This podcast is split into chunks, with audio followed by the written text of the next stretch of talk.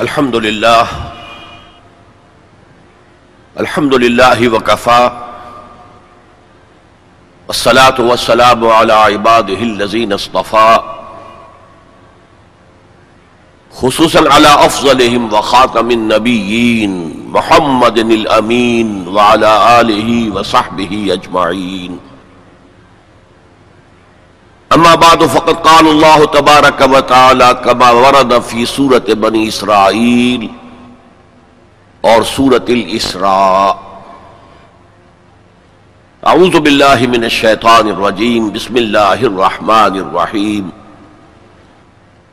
وقضينا الى بني اسرائيل في الكتاب لتفسدن في الارض مرتين ولتعلن علوا كبيرا فإذا جاء وعد أولاهما بعصنا عليكم عبادا لنا غلي بأس شديد فجاسوا خلال الديار وكان وعدا مفعولا ثم رددنا لكم الكرة عليهم وأمددناكم بأموال وبنين وجعلناكم أكثر نفيرا إن أحسنتم احسنتم لانفسکم وان اساتم فلها فاذا جاء وعد الاخره ليسوءوا وجوهكم وليدخلوا المسجد كما دخلوه اول مره وليدخلوا المسجد كما دخلوه اول مره وليطبروا ما علوا تتبيرا صدق الله العظيم وعن عبد الله بن عمرو بن العاص رضي الله تعالى عنهما قال قال رسول الله صلى الله عليه وسلم ليأتين على أمتي ما أتى على بني إسرائيل حزو النعل بالنعل. رواه الإمام الترمذي رحمه الله. رب اشرح لي صدري ويسر لي أمري واحلل عقدة من لساني يفقهوا قولي. اللهم ربنا الہمنا رشدنا واعذنا من شرور انفسنا اللهم ارنا الحق حقا وارزقنا اتباعه وارنا الباطل باطلا وارزقنا اجتنابه. اللهم وفقنا لما تحب وترضى. وتقبل منا فإنك خير المتقبلين. آمين يا رب العالمين. وزد حاضرین اور محترم خواتین، السلام علیکم ورحمۃ اللہ وبرکاتہ. میری آج کی گفتگو کا عنوان آپ کے علم میں پہلے سے بھی ہوگا اور اب بھی آ چکا ہے۔ آپ سوچتے ہوں گے کہ امت کا ماضی اور حال سوا چودہ سو برس پر محیط ہے، پھیلا ہوا ہے۔ اس کا کوئی نقشہ کھینچنا ایک خاکے کے درجے میں بھی کسی ایک نشست میں محال ہے، ناممکن ہے۔ کجا یہ کہ اس کے ساتھ مستقبل کا بھی اندازہ ہو۔ امت مسلمہ کا ماضی، حال اور مستقبل۔ تو میں اس بات کو آپ کے سامنے عرض کرنے میں کوئی باک محسوس نہیں کرتا کہ اصل میں یہ مضمون مجھ پر کھلا ہے۔ نبی اکرم صلی اللہ علیہ وسلم کے ایک حدیث کے ذریعے سے۔ گویا کہ وہ میرے لیے قلید بن گئی اس خزانے کو کھولنے کے لیے چابی کا کام دیا۔ وہ حدیث میں نے ابھی آپ کو سنائی ہے عبداللہ ابن عمر ابن العاص رضی اللہ تعالی عنہما سے کہ حضور صلی اللہ علیہ وسلم نے فرمایا، میری امت پر بھی وہ تمام حالات وارد ہو کر رہیں گے جو بنی اسرائیل پر آئے۔ بالکل ایسے ہی جیسے کہ ایک جوڑے کی دو جوتیاں ایک دوسرے کے مشابے ہوتی اس حدیث نے ایک دم میرے لیے امت مسلمہ کے ماضی حال اور مستقبل کو سمجھنا ممکن بنا دیا اور اس سمندر کو کوزے میں بند کرنے کا امکان مجھے نظر آیا۔ چنانچہ سن چوہتر کے رمضان مبارک میں میں نے ایک مقالہ لکھا حالت اعتکاف میں۔ وہ پھر بعد میں نساخ میں شائع ہوا، پھر کتابی شکل میں، کتابچے کی شکل میں شائع ہوا، انگریزی ترجمہ بھی شائع ہوا۔ آج میں اس موضوع پر آپ سے مخاطب ہوں۔ اس سے پہلے کہ میں اصل گفتگو کا آغاز کروں، یہ نقطہ واضح ہو جانا چاہیے کہ نبی اکرم صلی اللہ علیہ وسلم نے دو اعتبارات سے مشابہت کا ذکر کیا ہے۔ موجودہ امت مسلمہ یعنی ہم، امت محمد صلی اللہ علیہ وسلم، اور سابقہ امت مسلمہ یعنی بنی اسرائیل۔ آپ میں سے بہت سے حضرات کے لیے تو بنی اسرائیل کے لیے یہ اصطلاح ہی بہت عجیب سی محسوس ہو رہی ہوگی۔ سابقہ امت مسلمہ۔ تو یہ اصل میں ہماری ناواقفیت کی وجہ سے ہے۔ ورنہ جیسے کہ غالب نے کہا تھا کہ ریختہ کے ایک تم ہی استاذ نہیں ہو غالب۔ سنتے ہیں اگلے زمانے میں کوئی میر بھی تھا۔ تو ایسے ہم ہی واحد امت مسلمہ نہیں ہیں، ہم سے پہلے بھی ایک عظیم امت رہی ہے بنی اسرائیل۔ وہ حضرت موسا کے امتی تھے، ہم حضرت محمد کے امتی ہیں۔ صلی اللہ علیہ وسلم علیہ السلاۃ والسلام۔ انہیں تورات دی گئی تھی، ہمیں قرآن دیا گیا ہے۔ اور قرآن مجید میں بار بار آتا ہے۔ کہ اہل ایمان جس طرح قرآن پر ایمان رکھتے ہیں، ایسے ہی تورات اور انجیل پر بھی ایمان رکھتے ہیں۔ یعنی اس بات پر ایمان کہ وہ اللہ کی کتابیں تھیں، اگرچہ ان میں تحریف ہو گئی۔ پھر ذہن میں رکھیے، اس امت میں تین کتابیں نازل ہوئی ہیں، تورات، زبور اور انجیل۔ اس کے علاوہ بہت سے نبیوں کے صحیفے اولڈ ٹیسٹمنٹ جو ہے عہد نامہ قدیم، کتنے انبیاء کے صحیفے اس میں شامل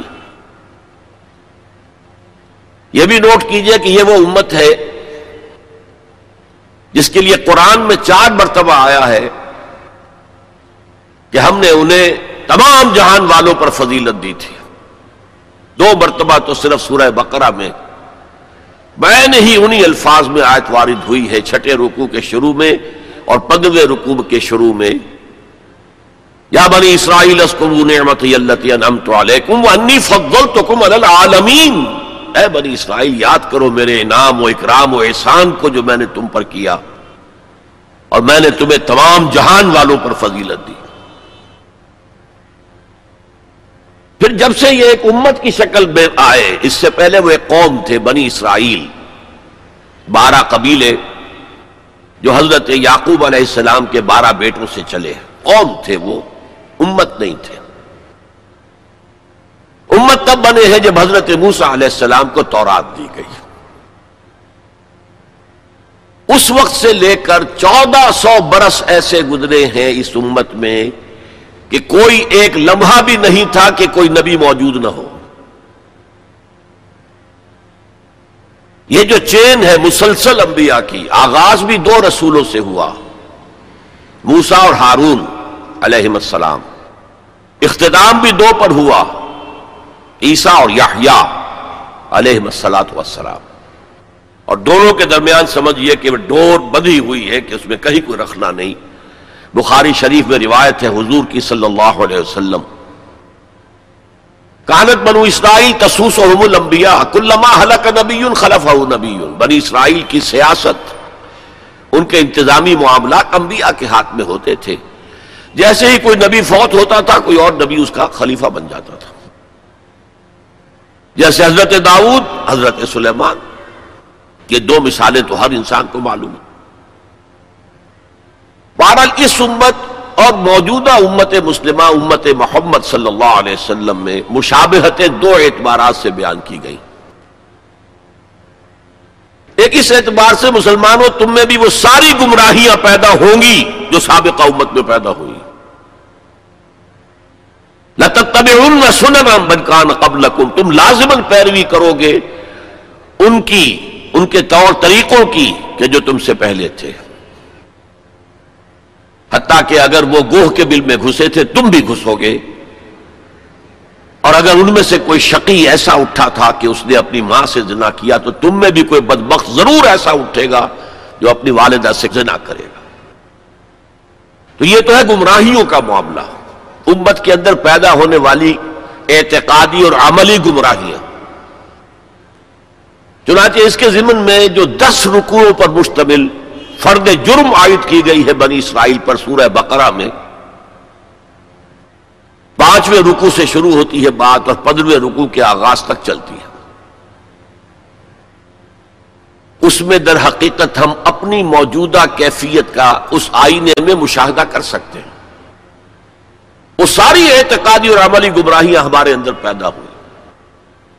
ہم تو بخشے بخشائے ہیں سیوگ فرولنا ہم تو اللہ کے محبوب اور چہیتے ہیں۔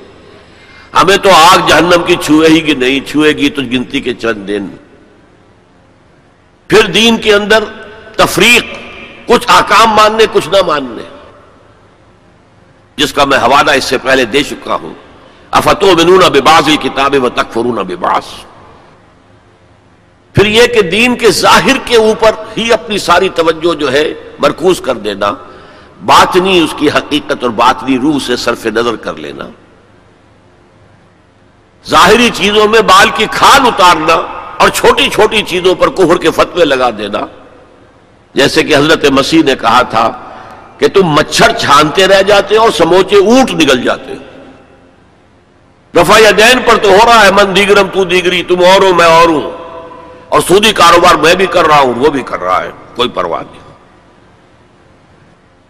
تو ایک پہلو تو یہ ہے اور وہ بھی ہمارے لیے بہت توجہ طلب ہے کہ ان آیات کو پڑھتے ہوئے ہم اپنا جائزہ لیتے رہیں کہ اصل میں ان آیات میں سورہ بقرہ کے دسرکوؤں میں اللہ تعالیٰ نے پیش کی ایک آئینہ ہمارے سامنے رکھ دیا کہ اس اس اعتبار سے تمہارے اندر بھی گمراہیاں پیدا ہو کر رہیں گی۔ تاکہ جن کو بھی اللہ توفیق دے وہ اس آئینے میں اپنی تصویر دیکھ کر اپنی اصلاح کی طرف متوجہ ہو جائیں۔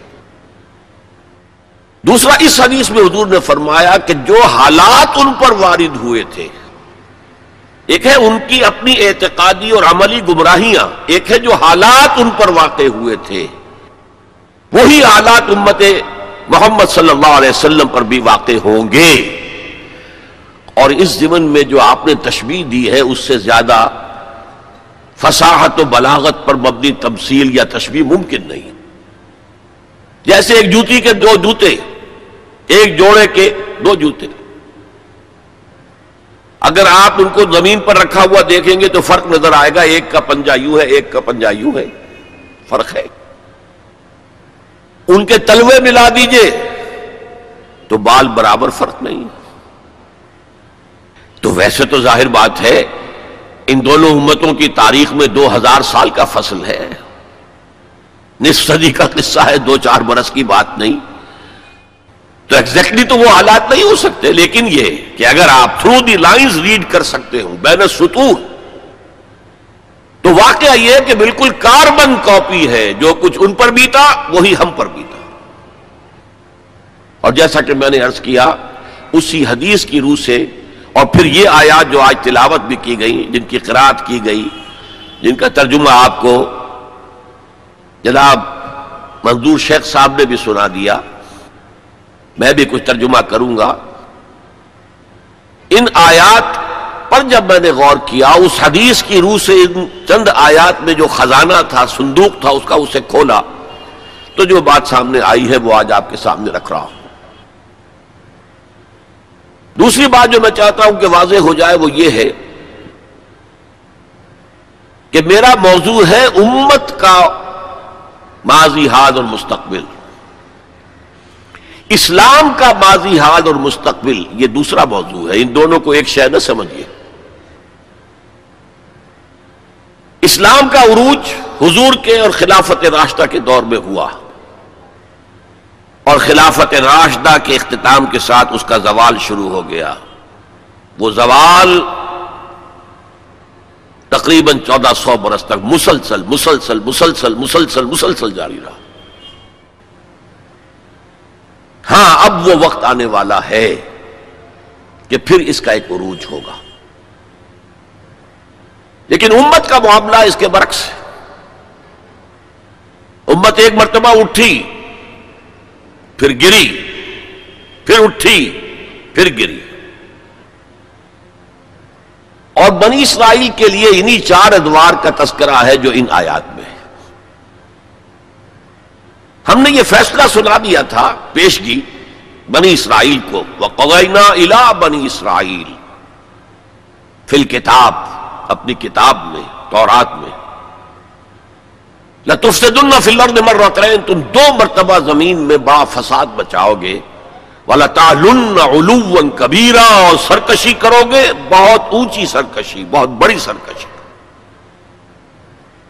اب یہاں پر حذف سمجھیے محضوف سمجھیے انٹرسٹوڈ سمجھیے کہ جب یہ وقت آئیں گے تو تم پر ہمارے عذاب کے شدید کوڑے پڑیں گے۔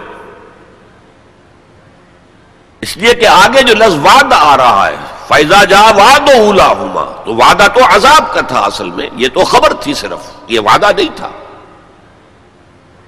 کہ تم دو مرتبہ اپنی تاریخ کے دوران بہت شدید سرکشی کرو گے۔ اللہ کے خلاف، اللہ کے دین کے خلاف، اللہ کی شریعت کے خلاف بہت فساد بچاؤ گے۔ اور یہاں جیسا کہ میں نے ارض کیا، اب امپلائڈ سمجھیے اور اس پر ہمارے عذاب کے شدید کوڑے تم پر برسیں گے فیضا جا واد اولا ہوما تو جب ان دو وعدوں میں سے پہلے وعدے کا وقت آیا یعنی عذاب کا وعدہ جو ہم نے تم سے کیا تھا، جو وعید دی تھی تمہیں پاسنا علیکم عباد اللہ الی باسن شدید۔ ہم چڑھا لائے تم پر اپنے وہ بندے جو بہت جنگجو تھے، بہت وحشی تھے، بہت فوجی قوت کے حامل تھے۔ فجاسو خلال دیار وہ تمہاری آبادیوں میں گھس گئے اور پھیل گئے۔ مکان وادم مفرولا اور وہ وعدہ جو ہے پورا ہو کر رہا۔ اس سے واضح ہو گیا، وعدہ عذاب کا تھا۔ ظاہر بات ہے کہ اس پہلے زوال سے یا پہلے سرکشی سے اس سے قبل یقیناً کوئی دور اچھا تھا جس کے بعد یہ زوال آیا ہے۔ وہ دور ہے جو ان کی خلافت راشدہ سے تعبیر کیا جا سکتا ہے۔ حضرت تالوت حضرت داود حضرت سلیمان علیہ السلام کا دور تقریباً سو برس۔ یہ بعد میں تفصیل سے ذرا میں عرض کروں گا۔ اس لیے کہ ہمیں سابقہ امت مسلمہ کی تاریخ جو ہے اس کا بھی خاکہ ذہن میں رکھنا چاہیے۔ اس لیے کہ مستقبل میں اصل جو پیچ پڑنے والا ہے، جیسے پتنگوں کا پیچ پڑتا ہے، وہ انہی دو امتوں کے مابین ہے بنیادی طور پر۔ اور اس کے پس منظر کو سمجھنے کے لیے دونوں کی تاریخ کا ایک خاکہ ذہن میں ہونا چاہیے۔ پھر فرمایا سمر ادنا لکمل کر رہتا علیہم۔ پھر ہم نے لوٹا دی تمہاری باری ان پر۔ وہ ددنا کم بے اموالم و بنین اور ہم نے تمہاری مدد کی مالوں کے ساتھ، اموال کے ساتھ اور بیٹوں کے ساتھ۔ وہ جالنا کو مقصرہ نفیرہ اور تمہاری تعداد تو وہ پہلے دور عروج کے مقابلے میں بھی زیادہ ہو گئی۔ ان احسن تم اگر تم نے کوئی بلائی کمائی احسن تم لے انفسکم تو تم نے اپنے لیے کمائی۔ وہی نسا تم اگر نے تم نے برائی کمائی فلاح وہ بھی تمہارے اپنے نفس کے لیے ہے، اپنی جانوں کے لیے ہے۔ فیضا جا واد الآخرت پھر جب آیا دوسرے وعدے کا وقت یسو وجوہکم پھر دیکھیے وہ الفاظ یا محضوف مانیے باسنا علیکم عباد لنا الی باسن شدید، پھر ہم نے تم پر اپنے ایسے بندے مسلط کر دیے اور ایسے بندوں کو تم پر چڑھا لائے جو بڑے جنگجو تھے، بڑی قوت رکھنے والے تھے۔ تو یہاں اب اس کے بعد پڑھیے لے یسو وجوہکم تاکہ وہ تمہارے حلیے بگاڑ دیں تمہارے چہرے بدل ڈالے، یہ تو لفظی ترجمہ یہی ہونا چاہیے، لیکن باب محاورہ کیا ہوگا؟ تمہارا ہولیا بگاڑ دو بولے یت المسجد کا بعد وخل ہوا بر اور وہ داخل ہو مسجد میں، بیت المقدس کی مسجد میں، جو حضرت سلیمان نے بنائی تھی۔ جیسے پہلی مرتبہ داخل ہوئے تھے، پہلی مرتبہ کے ذکر میں اس کا بیان نہیں آیا تھا۔ یہ قرآن مجید کا اسلوب ہے کہ مقابل کی چیزوں کو حذف کر دیا جاتا ہے تاکہ اختصار سے کام لیا جائے۔ ولیت خل المسجد کما دخلو اول مرہ پہلی مرتبہ جیسے وہ داخل ہوئے تھے۔ ولی یتبرو ما لو تتبیرا اور جس چیز پر بھی انہیں اختیار حاصل ہو جائے، اسے برباد کر کے رکھ دیں تباہ کر دیں یہ ہے چند آیات جن میں بنی اسرائیل کے تاریخ کے ان میں تو تین ادوار کا ذکر ہے، لیکن ایک دور جو ہے ان کا امپلائڈ ہے کہ پہلے دور عذاب یا دور زوال سے پہلے ان کا ایک سنہری دور بھی تھا۔ اب ذرا میں چاہتا ہوں کہ بنی اسرائیل کی تاریخ کا ایک خاکہ ذہن میں جما لیں۔ چودہ سو قبل مسیح میں حضرت موسا کو تورات ملی۔ تو چودہ سو قبل مسیح سے بنی اسرائیل ایک امت کی حیثیت سے ان کی تاریخ شروع ہوئی۔ حضرت موسا کے زمانے میں جب تورات حاصل کرنے کے بعد پھر آپ آگے بڑھے فلسطین کی طرف اور آپ نے بنی اسرائیل سے کہا کہ اب داخل ہو جاؤ اور جنگ کرو، جو لوگ یہاں ہیں انہیں یہاں سے نکالو۔ مشرقین ہیں۔ نہایت گمراہ قومیں یہاں آباد ہیں، یہاں سے نکالو۔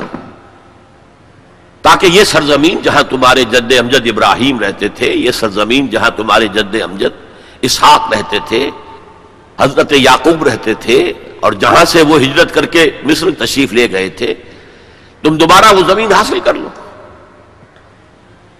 لیکن انہوں نے جنگ سے صاف انکار کر دیا۔ فضب انت وربوں کا فقاتلا انا ہا انا قائدون اے موسا جاؤ، تم جاؤ، تمہارا رب جائے۔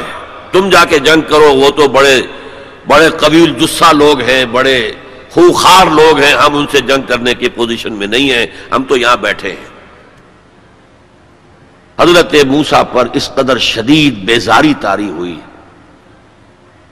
آپ نے اللہ کی جناب میں دعا کی۔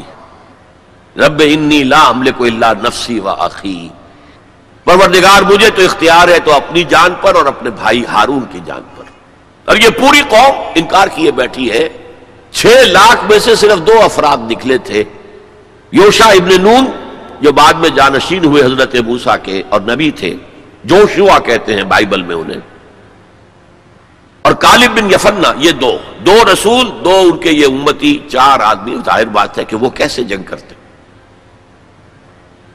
تو حضرت موسا کی دعا تھی کہ رب انی لا عمل کو نفسی اللہ نفسی واقعی ففرق بیننا و بین القوم الفاسقین۔ تو اے اللہ، اب ہمارے اور ان فاسقوں کے درمیان علیحدگی کر دے، میں اب ان کے ساتھ نہیں رہنا چاہتا، ان ناہنجاروں کے ساتھ نہیں رہنا چاہتا۔ اللہ نے فرمایا، نہیں موسا رہنا تو ہوگا تمہیں انہی کے ساتھ۔ البتہ انہیں ہم یہ سزا دے رہے ہیں کہ چالیس برس تک یہ عرض مقدس اب ان پر حرام ہو گئی۔ اسی سے رائے سینا میں بھٹکتے پھریں گے یتی فی الارض۔ اسی سے اس سینا کے صحرا کو صحرائے تیر کہا جاتا ہے یتی فی الارض۔ اسی چالیس سال کے دوران میں حضرت موسا کا انتقال ہو گیا، حضرت ہارون کا انتقال ہو گیا۔ بلکہ یوں سمجھیے کہ تقریباً پوری نسل جو مصر سے نکل کر آئی تھی، وہ فوت ہو گئی۔ اب ایک نئی نسل پیدا ہوئی صحرا میں۔ جو غلامی کا داغ اٹھائے ہوئے نہیں تھی، صحرا کی وسطوں میں پیدا ہوئے، جیسے کہ اقبال کہتا ہے، فطرت کے مقاصد کی کرتا ہے نگہ بانی یا بندے صحرائی یا مرد کوہستانی۔ شہری لوگوں کے اندر تو طرح طرح کی کمزوریاں آ جاتی ہیں، اخلاقی اعتبار سے بھی، بڑے بڑے شہر، ان کے اندر جو بھی خرابیاں آتی ہیں، وہ سب کو معلوم ہے۔ تو فطرت کے مقاصد کی کرتا ہے نگہ بانی یا بندہ صحرائی یا مرد کوہستانی۔ تو صحرا میں جو نسل پیدا ہوئی اب چالیس سالوں میں اور وہ جوان ہو گئی، اس نے پھر جوشوا یعنی حضرت یوشا ابن نون کی سرکردگی میں جہاد کیا، قتال کیا۔ جیری کو اریحا اس کا نام تھا، آج کل آپ پڑھتے ہوں گے اخبارات میں۔ تو اسرائیل میں اور جو فلسطین کے شہروں میں جیری کو ایک مشہور شہر ہے۔ سب سے پہلے وہ فتح کیا۔ اس کے بعد پورا فلسطین فتح کر لیا۔ غلطی یہ کی کہ کوئی ایک مرکزی حکومت قائم نہیں کی۔ بارہ قبیلوں نے بارہ چھوٹی چھوٹی ریاستیں بنا لی۔ اب بارہ ریاستیں ہوں گی تو آپس میں کھٹ پٹ بھی ہوگی، اختلافات بھی ہوں گے جیسے ہمارے دور زوال میں، ہندوستان میں، جب مغلیہ سلطنت کا جو کنٹرول تھا وہ ڈھیلا پڑ گیا تو اب ہر جگہ پر راجے ہیں، مہاراجے ہیں، نواب ہیں، لوکل لوگ کھڑے ہو گئے اور ان پر کوئی کنٹرول اب برکس کا نہیں رہا۔ پھر وہ آپس میں لڑتے بھی تھے۔ یہ آپس میں لڑتے بھی تھے۔ اور جو قریب کے مشرق قبائل تھے، ان سے ایک دوسرے کے خلاف مدد بھی لیتے تھے۔ ان سے شادیاں بھی کی، ان سے خلا ملا بھی رکھا۔ مشرقانہ اوہام بھی پیدا ہو گئے۔ غلط رسومات بھی انہوں نے اپنے ان مشرق ہمسایوں سے سیکھ لی تو پھر ان پر ایک سزا مسلط ہوئی اور جو آس پاس کے مشرق قبائل تھے انہوں نے انہیں فتح کر کے انہیں اپنے گھروں سے نکال دیا۔ تین سو برس اس کیفیت میں گزرے ہیں۔ اس کے بعد جب ان کا حال یہ ہو گیا کہ اپنے گھروں سے نکال دیے گئے۔ ان کے بیٹوں کو روک لیا گیا غلام بنانے کے لیے۔ تو پھر انہوں نے وقت کے نبی سے کہا کہ ہمارے لیے ایک بادشاہ آپ معین کر دیں، سپہ سالار معین کر دیں کہ ہم اس کی قیادت میں قتال کریں۔ وہ واقعہ قرآن مجید میں سورہ بقرہ میں تفصیل سے ہے، میں اس کی تفصیل میں نہیں جانا چاہتا۔ بہرحال اس کے نتیجے میں حضرت تالوت پھر حضرت داؤد، پھر حضرت سلیمان یہ سو برس ہے جن میں کو کہنا چاہیے کہ ان کا پہلا سرہری دور، جسے میں کہہ رہا ہوں ان کی خلافت راشدہ۔ یعنی فرق نوٹ کیجیے، ہماری خلافت راشدہ دور نبوت سے متصل ہے، کوئی فصل نہیں ہے اس کے مابین۔ لیکن ان کی خلافت راشدہ میں تین سو برس کا فصل ہے دور نبوت، حضرت موسا علیہ السلام کا تین سو سے بھی تقریباً ساڑھے تین سو چالیس برس، وہ بھی شمار کر لیجیے۔ جو سیرائے تیہ میں بھٹکتے ہوئے گزرے بہرحال یہ سو سال ان کے بڑے شاندار تھے حضرت داود کی حکومت اور حضرت سلیمان کی حکومت تو اس اعتبار سے پوری انسانی تاریخ میں یونیک ہے کہ ہوا پر بھی انہیں کنٹرول دے دیا گیا، جنات ان کے تسلط میں آ گئے اور پرندوں اور جانوروں کی بولیاں بھی ان کو سکھا دی گئیں۔ اس قسم کی حکومت تو اللہ نے کسی اور کو کبھی دی ہی نہیں۔ لیکن پھر اب ان کا دور زوال شروع ہوا۔ حضرت سلیمان کے دو بیٹوں کے درمیان سلطنت تقسیم ہو گئی۔ شمالی اسرائیل چھوٹی تھی اور بڑی یہودا۔ دو حصوں میں تقسیم ہو گئے اور ان میں سوال آیا اخلاقی، مذہبی، اعتقادی، عملی۔ دنیا پرستی، دولت پرستی، مشرکانہ اوہام، غلط رسوم اس کے نتیجے میں پھر اللہ کے عذاب کا پہلا کوڑا جو ہے، بڑا کوڑا وہ پڑا۔ اور وہ دو حصوں میں آیا، نوٹ کر لیجیے۔ پہلے اشوریوں نے، سیریا کے رہنے والے، اشوریوں نے حملہ کیا اور شماری سلطنت اسرائیل کو تہس نہس کر دیا، ختم کر دیا۔ یہ ہوا ہے تقریباً سات سو قبل مسیح۔ خلافت راستہ ان کی ہے، ہزار قبل مسیح سے لے کے نو سو قبل مسیح تک۔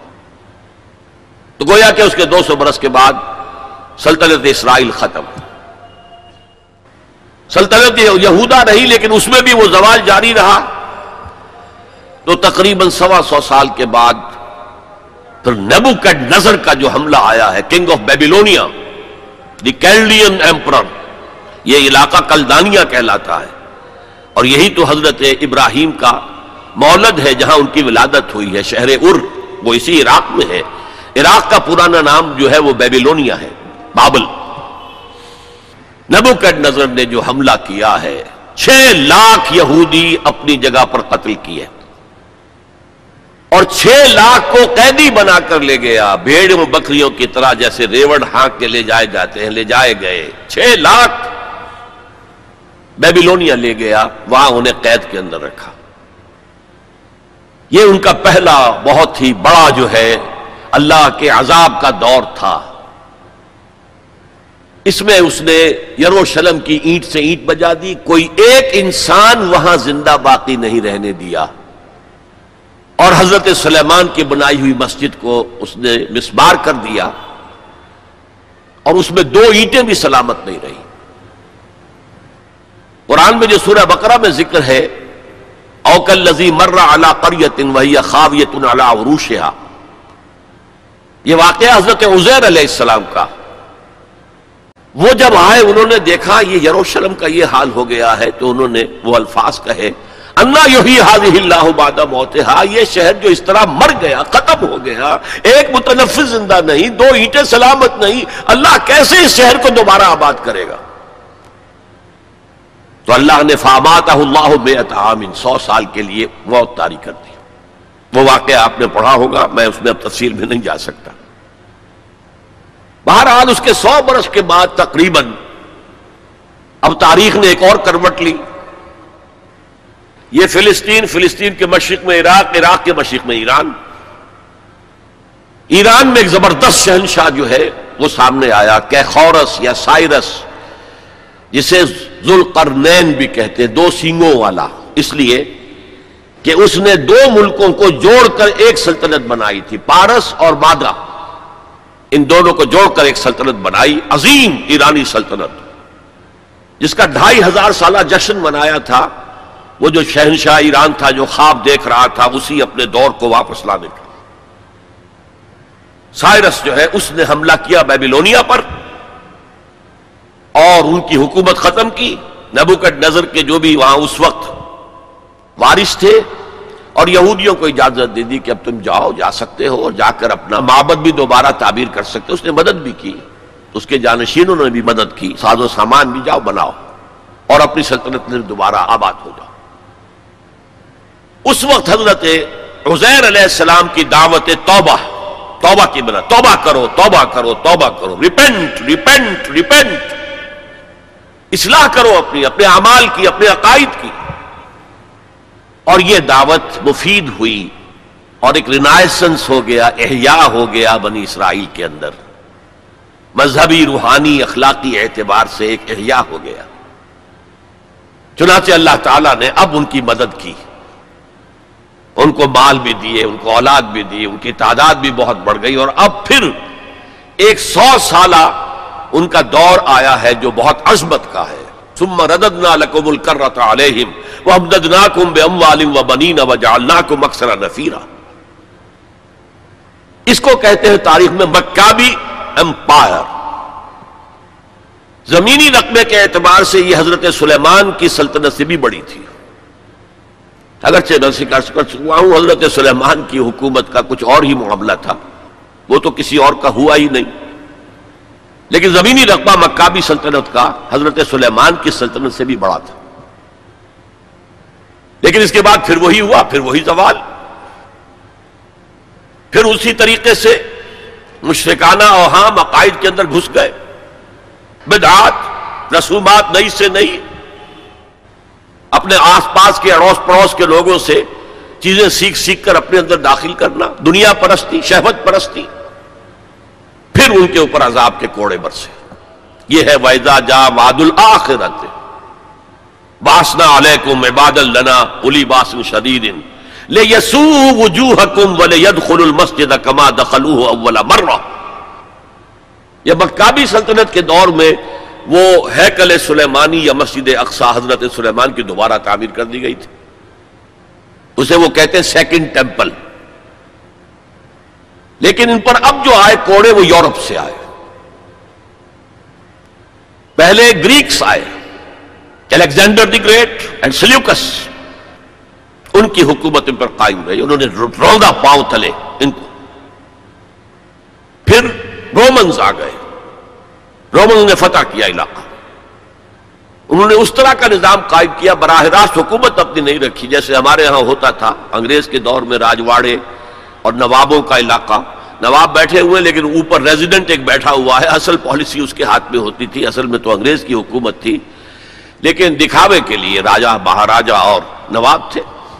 اس طرح وہ یہودی حکومت انہوں نے قائم رکھی وہاں۔ لیکن اصل طاقت اپنے ہاتھ میں رکھی۔ تو کچھ یہودی بار بار بغاوتیں کرتے رہے۔ وہ چاہتے تھے کہ رومن سے ہم خلاصی حاصل کریں۔ اور ان کو دبایا بھی جاتا رہا۔ اسی دور میں حضرت مسیح کی ولادت ہوئی۔ اسی دور میں پھر انہوں نے اپنی دعوت پیش کی۔ اسی دور میں پھر ان کے بڑے بڑے جو صوفیات تھے فقہات تھے، مفتی حضرات تھے، انہوں نے حضرت مسیح کو کافر اور مرتد واجب القتل قرار دیا۔ اور اپنے بس پڑتے انہیں سولی پر چڑھوا کے دم لیا، اگرچہ اللہ نے جو کچھ کیا وہ بالکل مختلف ہے۔ انہیں سولی پر چڑھنے ہی نہیں دیا۔ ولاکی شب الحم ایک اور شخص کی شباہت بنا دی گئی حضرت عیسیٰ کی سی، اور وہ ہے جو سولی چڑھا اور گرفتار ہوا۔ اور انجیل برنباس سے معلوم ہوتا ہے ہمارے پاس اس کا کوئی سورس نہیں تھی۔ ہمارے کسی مفسر نے، کسی محدث نے حضور سے بھی نقل نہیں کیا۔ لہذا ہمیں یہ تو معلوم تھا، یہ تو ہمارا عقیدہ ہے کہ حضرت مسیح سولی نہیں چڑھے۔ وہ قتل نہیں ہوئے۔ ماں قتل ہو ماں سلبو ہو لیکن شب حلوم لیکن کیسے شبہ کیا؟ کس کو مشابہ بنایا؟ کون سولی چڑھا؟ ہمیں معلوم نہیں تھا۔ یہ تو پوپ کی لائبریری سے نکلی ہے، انجیل برنباس ایونجلیم برنابے۔ اس نے واضح کیا ہے کہ جس ہواری نے دھوکہ دیا تھا یا غداری کی تھی، اسی کی شکل اللہ نے حضرت عیسیٰ کی سی بنا دی اور حضرت عیسیٰ کو جب وہ سپاہی پکڑنے کے لیے آئے، تو جس کوٹڑی میں وہ بیٹھے ہوئے تھے، باغ کے اندر وہ پوش تھے، اس کی چھت پھٹی، چار فرشتے نازل ہوئے اور حضرت عیسیٰ کو لے گئے۔ اور اس شخص کی شکل حضرت عیسیٰ کی بنا دی گئی۔ وہ پکڑا گیا اور وہ سوری چڑھا، واللہ عالم لیکن یہ قرین قیاس ہے بہت۔ بہرحال اس کے بعد بھی ان کا زوال باقی رہا۔ انہوں نے حضرت عیسیٰ کو تو رد کر دیا۔ انہیں ولد الزنا قرار دیا۔ حضرت مریم پر تہمت لگائی۔ بہتان عظیمہ قرآن کہتا ہے۔ مریم پر بہتان عظیم۔ اس کے بعد سن ستر عیسوی میں یعنی حضرت مسیح کے رفع سماوی کے تقریباً چالیس برس بعد۔ پھر ان زیلوٹس نے، یہ جو بار بار بغاوت کرتے تھے یہودیوں میں سے، انہیں زیلوٹس کہا جاتا ہے۔ بڑے جوشیلے لوگ۔ انہوں نے ایک بڑی بغاوت کی۔ تو ایک جو جرنیل تھا، رومن ٹائٹس، تیتوس کہتے ہیں اسے، عربی میں تیتوس توئے یہ، توئے واؤ سین، ٹائٹس۔ اس نے پھر جو کرش کیا ہے اس ریبیلین کو، ایک لاکھ تینتیس ہزار یہودی ایک دن میں قتل کیا second temple again raze to the ground. کوئی اس کی ایک اینٹ بھی سلامت نہیں رہی، سوائے وہ ایک دیوار اس کی جو ہے باقی رہ گئی ہے، جسے یہ ویلنگ وال کہتے ہیں۔ اور وہاں جاتے ہیں اور ماتم کرتے ہیں اور روتے ہیں اور تورات پڑھتے ہیں، صرف وہ رہ گیا، باقی کچھ نہیں رہا۔ اور انہیں حکم دے دیا، نکل جاؤ یہاں سے، فلسطین سے، دفاع ہو جاؤ۔ جہاں سینگ سمائے، چلے جاؤ۔ یورپ میں چلے گئے، ایشیا کے ممالک میں چلے گئے، افریقہ کے ممالک میں چلے گئے، ایران میں آ گئے، ترکی میں آ گئے، وغیرہ۔ یہاں سے ان کا ڈایاسپورا شروع ہوا کہ یہ اپنے وطن سے باہر نکال دیے گئے۔ ڈایاسپورا دور انتشار۔ یہ دور انتشار ان کا جاری رہا جاری رہا جاری رہا جاری رہا جاری رہا تقریباً انیس سو برس تک یا ساڑھے اٹھارہ سو برس تک۔ اس کے بعد ان کے اندر زائنسٹ موومنٹ کھڑی ہوئی، جو سیکولر تھی، ان کا مذہب سے کوئی تعلق نہیں تھا۔ بیشتر بینکرز تھے۔ انہوں نے زائنزم کی تحریک کو منظم کیا۔ اٹھارہ سو ستانوے میں انہوں نے protocols of the world Zionism وہ پاس کیے اور اس کے بعد انہوں نے لابینگ جو کی ہے برطانیہ کی حکومت سے، تو اس سے بالفور ڈیکلریشن لے لیا انیس سو سترہ میں، جس سے انہیں واپس آ کر فلسطین میں آباد ہونے کا حق مل گیا۔ اس کے بعد انیس سو اڑتالیس میں ان کی ریاست امریکہ نے قائم کرا دی یو این او کے تھرو، اسرائیل قائم ہو گئی۔ انیس سو سڑسٹھ میں اس نے اپنی حدود بڑھا لی اور جو انیس سو اڑتالیس میں اسرائیل قائم ہوا تھا، اس میں یروشلم کو دو حصوں میں تقسیم کیا گیا تھا۔ مشرقی حصہ مسلمانوں کے پاس رہے گا، فلسطینیوں کے پاس، مغربی حصہ جو ہے وہ یہودیوں کے پاس رہے گا۔ اور مشرقی حصے ہی میں وہ ٹیمپل ماؤنٹ ہے جہاں کبھی ہوتا تھا ان کا معبد، وہ اسے چونکہ ٹیمپل کہتے ہیں، اس لیے ٹیمپل ماؤنٹ، وہ پہاڑی جس کے اوپر کے وہ ٹیمپل تھا۔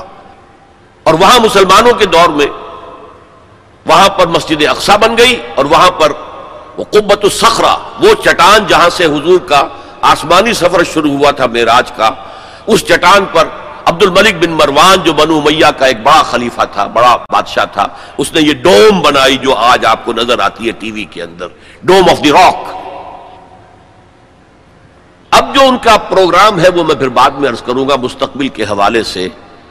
لیکن یہ نوٹ کر لیجیے کہ اسی ڈائسپورا کے دوران ڈائسپورا تو شروع ہو گیا سن ستر عیسوی میں۔ اس کے پورے پانچ سو برس بعد ولادت ہوئی ہے حضور کی صلی اللہ علیہ وسلم۔ اور اسی عرصے کے دوران سن تین سو عیسوی میں ایمپرر کانسٹنٹائن نے عیسائیت قبول کر لی۔ اور پورا جو ہے رومن امپائر عیسائی ہو گئی۔ تو حضور کے زمانے میں یروشلم پر قبضہ تھا عیسائیوں کا۔ ہریکلیس ہرقل، اس کی حکومت تھی۔ اور حضرت عمر کے زمانے میں جب فتح ہوا ہے یروشلم، تو عیسائیوں نے ہینڈ اوور کیا ہے۔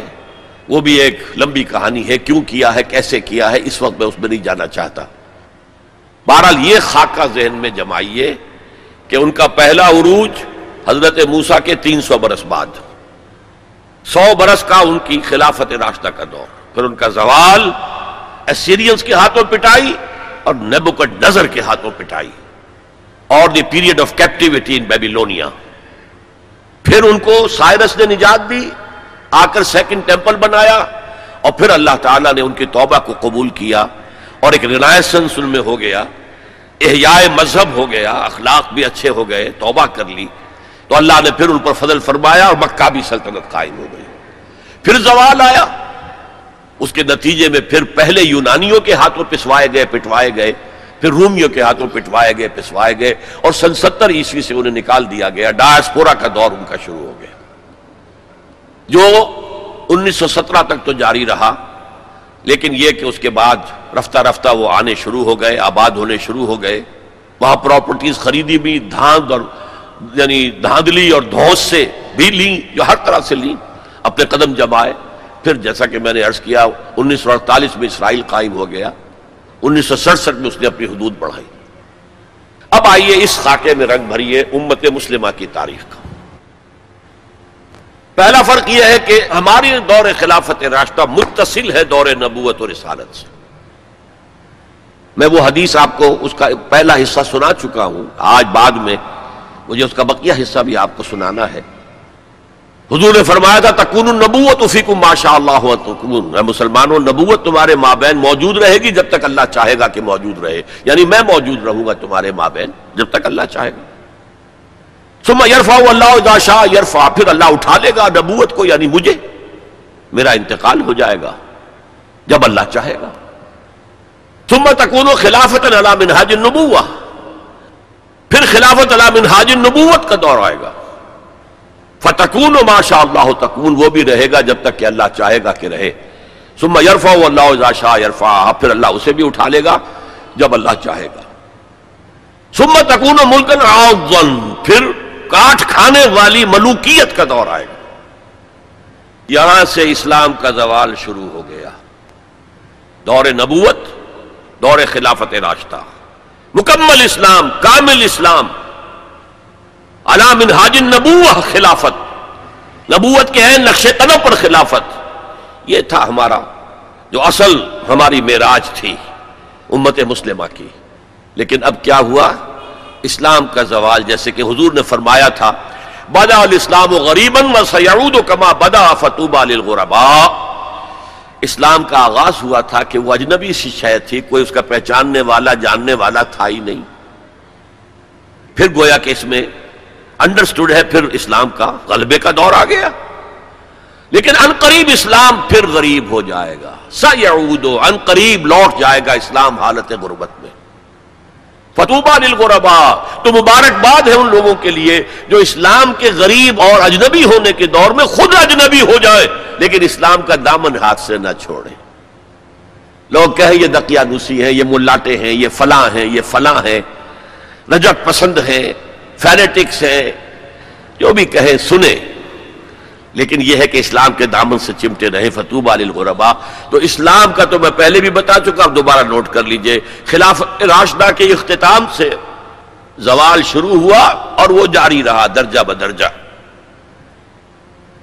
اس کو سمجھانے کے لیے ایک تمثیل ہے۔ شاہ اسماعیل رحمت اللہ علیہ نے شہید، کہا ہے کہ اسلامی نظام کے گویا کہ چھ منزلہ عبارت پہلی منزل فوراً گر گئی۔ یعنی حکومت کا شورائی نظام ختم ہو کر خاندانی نظام، جو ملوکیت کی بنیاد ہوتا ہے، وہ شروع ہو گیا۔ پھر بھی پانچ منزلیں انٹیکٹ رہیں۔ آخر اس شریعت کے مطابق فیصلے ہو رہے تھے۔ قانون تو شریعت ہی کا تھا۔ یوں سمجھیے کہ اوپر کا دستور بدل گیا تھا۔ لیکن پھر ایک وقت آیا کہ وہ منزلیں اور گری، پھر دوسری گری، پھر تیسری گری۔ پھر ہم پر کولونیلزم کا دور آیا۔ اب وہ ہمارے قاضی بھی ختم، مفتی بھی ختم، تو اسلام اور سکڑتا چلا گیا، بس۔ نماز روزہ، حج زکات کر لو کچھ شادی بیاہ کے رسومات اپنی مرضی کے مطابق کر لو۔ سور نہ کھاؤ، شراب نہ پی اتنا اسلام رہ گیا۔ تو سکڑتا سکڑتا اسلام جہاں تک آ چکا ہے، آج وہ آپ کے سامنے ہے۔ لیکن اسلام کا تو زوال شروع ہو گیا خلافت راشدہ کے بعد، امت کا عروج جاری رہا۔ یہ پہلا دور عروج چھ سو برس تک جاری رہا under the leadership of the Arabs بنو میاں کا دور، بنو عباس کا دور، ہارون رشید کا دور، مامون رشید کا دور۔ یہ عظیم سلطنت تھی، عظیم مملکت تھی۔ دنیا کی عظیم ترین اس وقت یہ مملکت کے درجے میں تھی۔ علوم کا چرچا ہو رہا تھا، فنون کا چرچا ہو رہا تھا۔ کتابیں ٹرانسلیٹ ہو رہی ہیں۔ یونانی سے سائنس اور فلسفے کی کتابیں جو ہیں وہ ٹرانسلیٹ کی جا رہی ہیں، ہندوستان سے لیا جا رہا ہے۔ یہ سب کچھ جو ہے، یہ ان کا قومی اعتبار سے، مسلمانوں کے ایک قوم کے اعتبار سے یہ عروج ہے۔ دور بنو عباس تقریباً چھ سو برس کا ہے یا پانچ سو برس کا، ان میں سے دو، ڈھائی سو برس ان کے بڑے عروج کے پوری مملکت ایک تھی، کنٹرول ایک تھا۔ پھر جیسے ہمارے ہاں سلطنت مغلیہ کہنے کو تو اٹھارہ سو ستاون تک رہی ہے ظاہر بات ہے کہ وہ اصل جو دور تھا وہ اورنگزیب عالمگیر پر ختم ہو گیا تھا۔ اس کے بعد تو کھنڈر بتا رہے ہیں، عمارت عظیم تھی۔ عمارت کو گرتے گرتے وقت لگتا ہے۔ اسی طرح اس کے بعد، اس وقت پھر جب اور ان کے ہاں بیاشیاں شروع ہو گئیں۔ کوہ قاف کا سارا حسن نسوانی لا کر محلوں میں ہزاروں کی تعداد میں کنیزیں ہیں ناؤ نوش ہے، رقص و سرود ہے، کیا نہیں تھا جو ہوا ہے؟ زوال، عوام کے اندر بدعات، رسومات، یہ ساری چیزیں ہوئی تو اللہ کے عذاب کے اب کوڑا پڑا، پہلا کوڑا، زبردست کوڑا۔ جیسے وہاں دو حصوں میں آیا تھا، کاربن کاپی بتا رہا ہوں آپ کو۔ حزب نال بن نال پہلے شمال سے آئے کروسیڈرز سلیبی ہورڈز۔ انہوں نے میڈیٹرینین کا سارا ساحلی علاقہ تہس نہس کر دیا۔ اور دس سو ننانوے میں یروشلم بھی فتح کر لیا۔ اور اتنا خون بہایا ہے، اتنا خون بہایا ہے، وہ خود یہ لکھتے ہیں ان کے ہسٹورینز کہ جب سلیبی داخل ہوئے ہیں، ان کے فوجی گھوڑوں کے اوپر سوار ہو کر، تو گھوڑوں کے گھٹنوں تک خون کی ندیاں بہ رہی تھی اس کے بعد اٹھاسی برس تک یہ یروشلم عیسائیوں کے قبضے میں رہا۔ ایٹی ایٹ لانگ ایئرس کھویا اربوں نے، واپس دینے کی سکت اربوں میں نہیں تھی۔ عیاشیوں کی وجہ سے وہ کمزور ہو چکے تھے، کھوکھلے ہو چکے تھے۔ واپس لینے والا کرد تھا، کرد خون۔ صلاح الدین ایوبی رحمت اللہ علیہ۔ یہ ہوا گیارہ سو ستاسی عیسوی میں، دس سو ننانوے میں قبضہ ہوا، گیارہ سو ستاسی عیسوی میں واپس لیا، اٹھاسی برس تک وہ کروسیڈرز کے قبضے میں رہا۔ اور اس کے بعد جیسے نبو کا نظر آیا تھا مشرق سے، عراق، فلسطین کے مشرق میں ہے، تو ہم پر جو طوفان آیا ہے، جو مسلمانوں پر اس وقت عذاب الہی آیا ہے، وہ تاتاریوں کے ہاتھوں، کروڑوں مسلمان قتل ہوئے، لاکھوں کی بات نہیں ہے۔ بنی اسرائیل کی امت چھوٹی سی امت تھی، یہ امت بہت وسیع تھی۔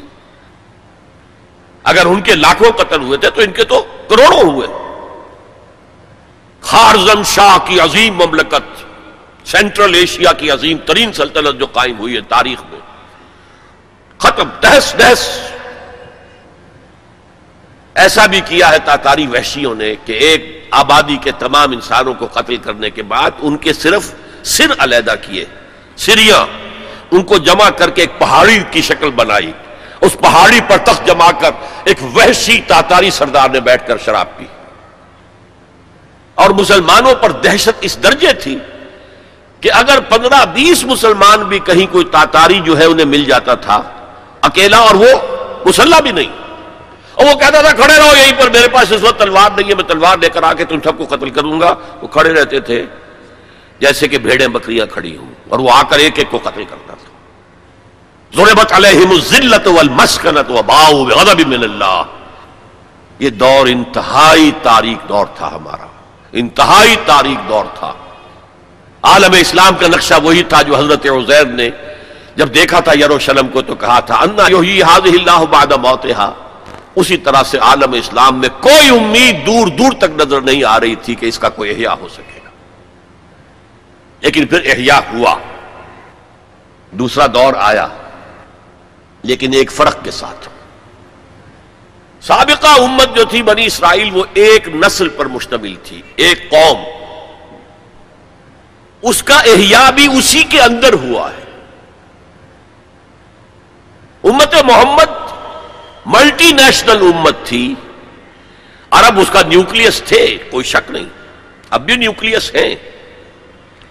لیکن جیسے کہ ایٹم کے مرکز میں تو نیوکلس ہوتا ہے جس میں پروٹونز ہوتے ہیں پازیٹو چارج ہوتا ہے، پھر چاروں طرف اس کے الیکٹرانز گھوم رہے ہوتے ہیں۔ تو اسی طرح ان امیین کے گرد، ایرانی آ گئے، شامی آ گئے، رومی آ گئے، تبتی آ گئے، بربر آ گئے، ہندی آ گئے، ترک آ گئے، یہ سب الیکٹرانز کی طرح۔ لہذا اب جو احیاء ہوا ہے امت کا وہ غیر عرب عرب معذول کر دیے گئے بارہ سو اٹھاون میں خارزم شاہ کی سلطنت کو تہس نہس کر کے افغانستان کے اکثر حصے کو برباد کر کے تہو بالا کر کے پھر ایران کی سلطنت کو تہس نہس کر کے اور عراق کے مشرقی پورے نصف حصے کو ختم کر کے بارہ سو اٹھاون عیسوی میں انہوں نے بغداد فتح کیا ہے اور آخری خلیفہ بنو عباس کا، مستعصم باللہ۔ اس کو محل سے نکالا ہے، ایک جانور کی کھال میں لپیٹ کر، گلی میں ڈال دیا اور گھوڑے دوڑا دیے، کچل دیا۔ جس پر شیخ سادی نے کہا تھا آسمارا حق بود، گر خون بارت بر زمین، بر زوال ملک مستاسم امیر المومنین۔ امیر المومنین مستاسم باللہ کے زوال پر اگر آسمان خون کی بارش کرے تو اسے حق ہے۔ آسمارا حق بود گر خون بے بارت بر زمین، بارش زمین پر آئے خون کی، تو وہ حق ہے اسے۔ بر زوال ملک مستاسم امیر المومنین۔ خلیفہ مستاسم باللہ، امیر المومنین کے اس انجام پر۔ اب نوٹ کیجیے جیسے وہاں پر پھر رنائسنس ہوئی تھی، لیکن میں بتا چکا وہ ہوئی اسی قوم کے اندر۔ یہاں یہ مجبوری نہیں تھی ملٹی نیشنل ہے۔ جو احیاء اب ہوا، کس کے ہاتھوں ہوا؟ انہی تاتاریوں کے ہاتھوں ہوا۔ ہے آیا فتنہ تاتار کے افسانے سے؟ پاسما مل گئے کعبے کو سنم خانے سے۔ جنہوں نے کروڑوں مسلمانوں کو قتل کیا۔ اسلام نے انہیں فتح کر لیا۔ اسلام نے آیا اب جو عالم اسلام کے اندر قوتیں ابری ہیں کوئی ایک مرکزی حکومت تو اس کے بعد نہیں بن سکی۔ اور عربوں کو اس وقت سے جو ڈپوز کیا گیا معذول کیا گیا، امت مسلمہ کی قیادت ان سے چھین لی گئی۔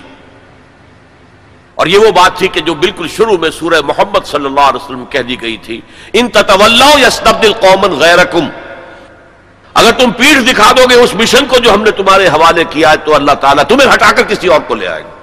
That happened in the mid thirteen century of Christian era fall of Baghdad بارہ سو اٹھانوے اب اس کے بعد وہ تاتاری ایمان لے آئے اب تاتاریوں میں سے یہ سب ترک ہے ترکش ہوٹس ترکان تیموری جنہیں ہم مغل کہتے ترکان تیموری انڈیا میں ان کی مملکت عظیم قائم ہوئی ترکان صفوی، ایران کے اندر ان کی مملکت قائم ہوئی۔ ترکان عثمانی اناتولیا کے علاقے سے وہ سردار جو تھا، ترک سردار عثمان، اس نے آگے بڑھ کر حکومت ایک بنائی ہے اور وہ جس طرح پھر پھیلی ہے، پورا مشرقی یورپ اس نے فتح کیا ہے۔ ترکوں نے قسطنطنیہ فتح کر کے پھر مشرقی یورپ میں ویانا تک کا جا کر محاصرہ کیا ہے۔ پورا مغربی ایشیا اس کے تحت آ گیا، پورا شمالی افریقہ اس کے تحت آ گیا۔ جو کبھی گریٹ رومن امپائر ہوتی تھی، بالکل اس پیمانے کی گریٹ آٹومان امپائر دنیا میں قائم ہوئی۔ یہ سلطنت عثمانیہ اس میں چار سو برس تک خلافت بھی رہی۔ خلافت اربوں سے منتقل ہو کر ترکوں کے پاس آ گئی۔ خلافت عثمانیہ جسے ہم کہتے ہیں، اگرچہ وہ ملوکیت تھی۔ بنو میاں کا دور بھی ملوکیت کا دور تھا۔ بنو عباس کا دور بھی ملوکیت کا دور تھا۔ اور یہ جو خلفائے عثمانی کہلاتے ہیں، ترک، یہ بھی ملوکیت کا دور تھا۔ ملکن آون کٹکھنی ملوکیت۔ یہ دور جو ہے، یہ کافی طویل رہا ہے۔ چار سو برس تک تو خلافت بھی رہی۔ اس کے بعد پھر زوال آیا۔ سلطنت عثمانیہ بھی یورپ کا مرد بیمار بن گئی۔ زوال آتا ہے، ہر کمال را زوال ہے۔ جیسے کہ اسپینگلر ایک فلاسفر آف ہسٹری ہے اور اس نے کہا ہے کہ قوموں کے عروج و زوال کا معاملہ عام انسانوں کے عروج و زوال کے مشابہ ہے۔ انسان پیدا ہوا، جوان ہوا، طاقت میں آیا، قوت میں آیا، جوش ولولا پھر ادھیڑ عمر ہوئی، پھر ڈھیلا پڑا، پھر بوڑھا ہوا، پھر مر گیا۔ قومیں اسی طرح ابھرتی ہیں ابھرتی ہیں، طاقت پکڑتی ہیں، پورے اپنے شان پر آتی ہیں جوبن پر آتی ہیں، پھر قومیں ڈھیلی پڑتی ہیں اور قوموں کے اندر زوال آتا ہے۔ اربوں میں زوال آیا تو اللہ تعالی نے ترکوں کے حوالے کر دیا۔ اب ایک نقطہ نوٹ کیجیے۔ یہ جو ہمارے دو دور عروج آئے، ان میں سے ایک میں اربوں کے جو زیر قیادت دور تھا، اس میں یورپ میں داخل ہوئے مسلمان عرب اور بربر۔ جبل الطارق کے ذریعے سے، طارق ابن زیاد کی سرکردگی میں، جو موسا ابن نزیر کے بہت بڑے جرنیل تھے۔ اور آئیبیرین پیننسلا پورا فتح کر لیا، پورا۔ موجودہ پورچگل اور اسپین پورا کا پورا پائرنیز کو کراس کیا سلسلہ کوہ جو ہے، جو فرانس کو علیحدہ کرتا ہے اسپین سے آئیبیرین پیننسولا سے، اور ہارٹ آف فرانس تک پہنچ گئے۔ لیکن وہاں ایک بڑی زبردست شکست دی۔ ایک بہت بڑے فرانسیسی سردار نے۔ یہ سات سو بتیس کا واقعہ ہے۔ حضور کے انتقال کے سو برس بعد، چھ سو بتیس میں حضور کا انتقال ہوا، سات سو بتیس میں بڑی زبردست شکست ہوئی۔ حالانکہ جبکہ یہ سیلاب جا رہا تھا، تو عجیب بات ہے جو آپ نے شاید کبھی نہ سنی ہو۔ انگلینڈ میں شہنشاہ تھا، emperor Hossa Hossa, H O double S A. وہ ایمان لے آیا۔ اس نے دیکھا، آ رہا یہ سیلاب، میرا بھی ستیہ ناش ہو جائے گا۔ پورا آئیبیرین پینسلا ان کے سامنے جو ہے، وہ اس بامال کر چکے ہیں۔ وہ اسلام لے آیا، اس نے وفد بھیج دیا اسپین میں کہ میں تو اسلام لے آیا۔ بعد میں جب مسلمان ریٹریٹ انہیں کرنا پڑا، فرانس سے نکل کر اور رہ گئے پائرنیز کے ویسٹ ساؤتھ ویسٹ ہی میں، تو پھر وہ دوبارہ عیسائی ہو گئے۔ بہرحال دوسرا ہمارا دور جو ہے، اس کے بعد جو زوال کا دور شروع ہوا ہے، دیکھیے جیسے یہودیوں پر یورپ کی طاقتیں آئی تھی لیکن وہاں صرف یہ فرق ہے کہ eastern Europe the Greeks and the Romans ہم پر جو آئے، وہ ویسٹرن سینٹرل یورپ کے لوگ آئے۔ ایک بات نوٹ کر لیجیے، ہسپانیہ کی یونیورسٹیوں نے یورپ کو بیدار کیا، ورنہ اس سے پہلے یورپ ڈارک ایجز وہ خود کہتے ہیں، ہماری تاریخ کا سیاہ دور۔ پوپ کی حکومت اتنی شدید تھی، اتنی متشدد تھی۔ سائنس کی تعلیم حرام، فلسفے کی تعلیم حرام۔ کسی گھر سے اگر سائنس اور فلسفے کی کتاب نکل آئے، گھر چلا دیا جائے گا۔ مسلمانوں کے ذریعے سے جیسے ہمارے نوجوان جاتے ہیں، امریکہ پڑھ کر آتے ہیں، آتے نہیں، وہیں بیٹھ جاتے ہیں وہ تو۔ اکثر و بیشتر واپس نہیں آتے۔ لیکن یہ لوگ آتے تھے اسپین کے بالکل ساتھ فرانس ہے، اس کے ساتھ جرمنی ہے، اس سے نیچے ملتا ہوا جو ہے، اٹلی ہے۔ ان تین ملکوں کے نوجوان آتے تھے۔ یونیورسٹیز آف ٹولیڈو ٹولیتلا یونیورسٹی آف کارڈووا کرتبا یونیورسٹی آف گرانڈا کرناتا یہاں سے پڑھ پڑھ کر جاتے تھے۔ اسی کے تحت، اسی کے اثر کے تحت ریفرمیشن شروع ہوئی، اصلاح مذہب اور احیاء العلوم شروع۔ لیکن بدقسمتی سے اس پوری تحریک میں پوپ کی پوپ کے تشدد اور غلط طرز عمل کے رد عمل کے طور پر مذہب دشمنی آ گئی۔ چھوڑو مذہب کو، ہٹاؤ ان کو۔ اور یہودیوں نے اس جلتی آگ پر تیل کا کام کیا، سیکولرزم کا انجیکشن لگایا تاکہ مذہب اور ریاست علیحدہ ہو جائے۔ اگر مذہب کا ریاست سے کوئی تعلق ہے تو پھر ہماری کیا حیثیت ہے؟ ہم تو یہودی ہیں مائنیوٹ مائنورٹی ہیں۔ اگر مذہب علیحدہ، سیاست علیحدہ، ریاست علیحدہ، تو ہم بھی مکمل شہری ہیں۔ برابر کے حقوق ہیں یہ انہیں سوٹ کرتا تھا۔ پھر انہوں نے پوک کا جب تک حکومت تھا، تو سود ہر سطح پر، ہر نوعیت کا حرام تھا۔ یوزری بھی اور کمرشل انٹرسٹ بھی حرام۔ لیکن انہوں نے عیسائیت کے دو حصے کیے۔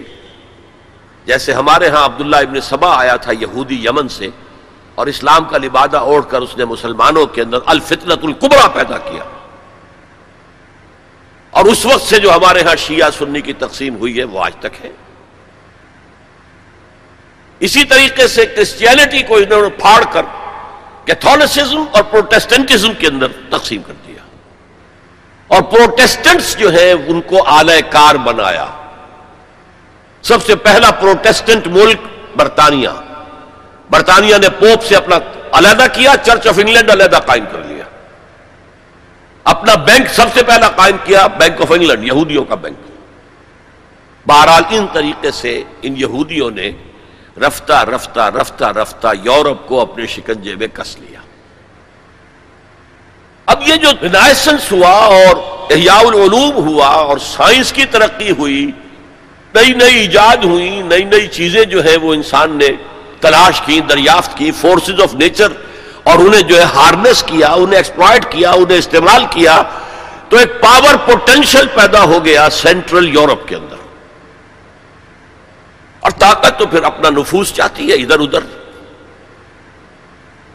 کوئی طاقتور پہلوان ہو تو وہ ادھر بھی جاتا ہے کندھا مارے گا، ادھر بھی کندھا مارے گا۔ تو وہ تو طاقت کا ظہور، وہ چاہتا ہے۔ لیکن نوٹ کر لیجیے، عالم اسلام کا پہرا پہرے دار سلطنت عثمانیہ بہت مضبوطی کے ساتھ کھڑے ہوئی تھی۔ یورپ اور افریقہ جانے کا راستہ بند، کہاں سے جائے؟ Great Ottoman empire standing at a sentinel ایک سنتری کی حیثیت سے کھڑی خشکی کے راستے جانا ممکن نہیں تھا۔ لیکن یہ کہ جو ہے اس سیلاب نے سینٹرل جو یورپ سے آیا ہے، طاقت کا سیلاب، اس نے پہلے تو صفایا کیا، یہ دوسرا ڈاؤن فال ہمارا شروع ہو رہا ہے۔ سب سے پہلے صفایا کیا ہسپانیہ کا۔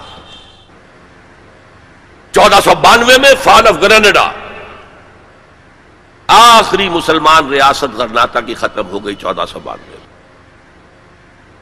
اس کے بعد تقریباً دس سال کے اندر اندر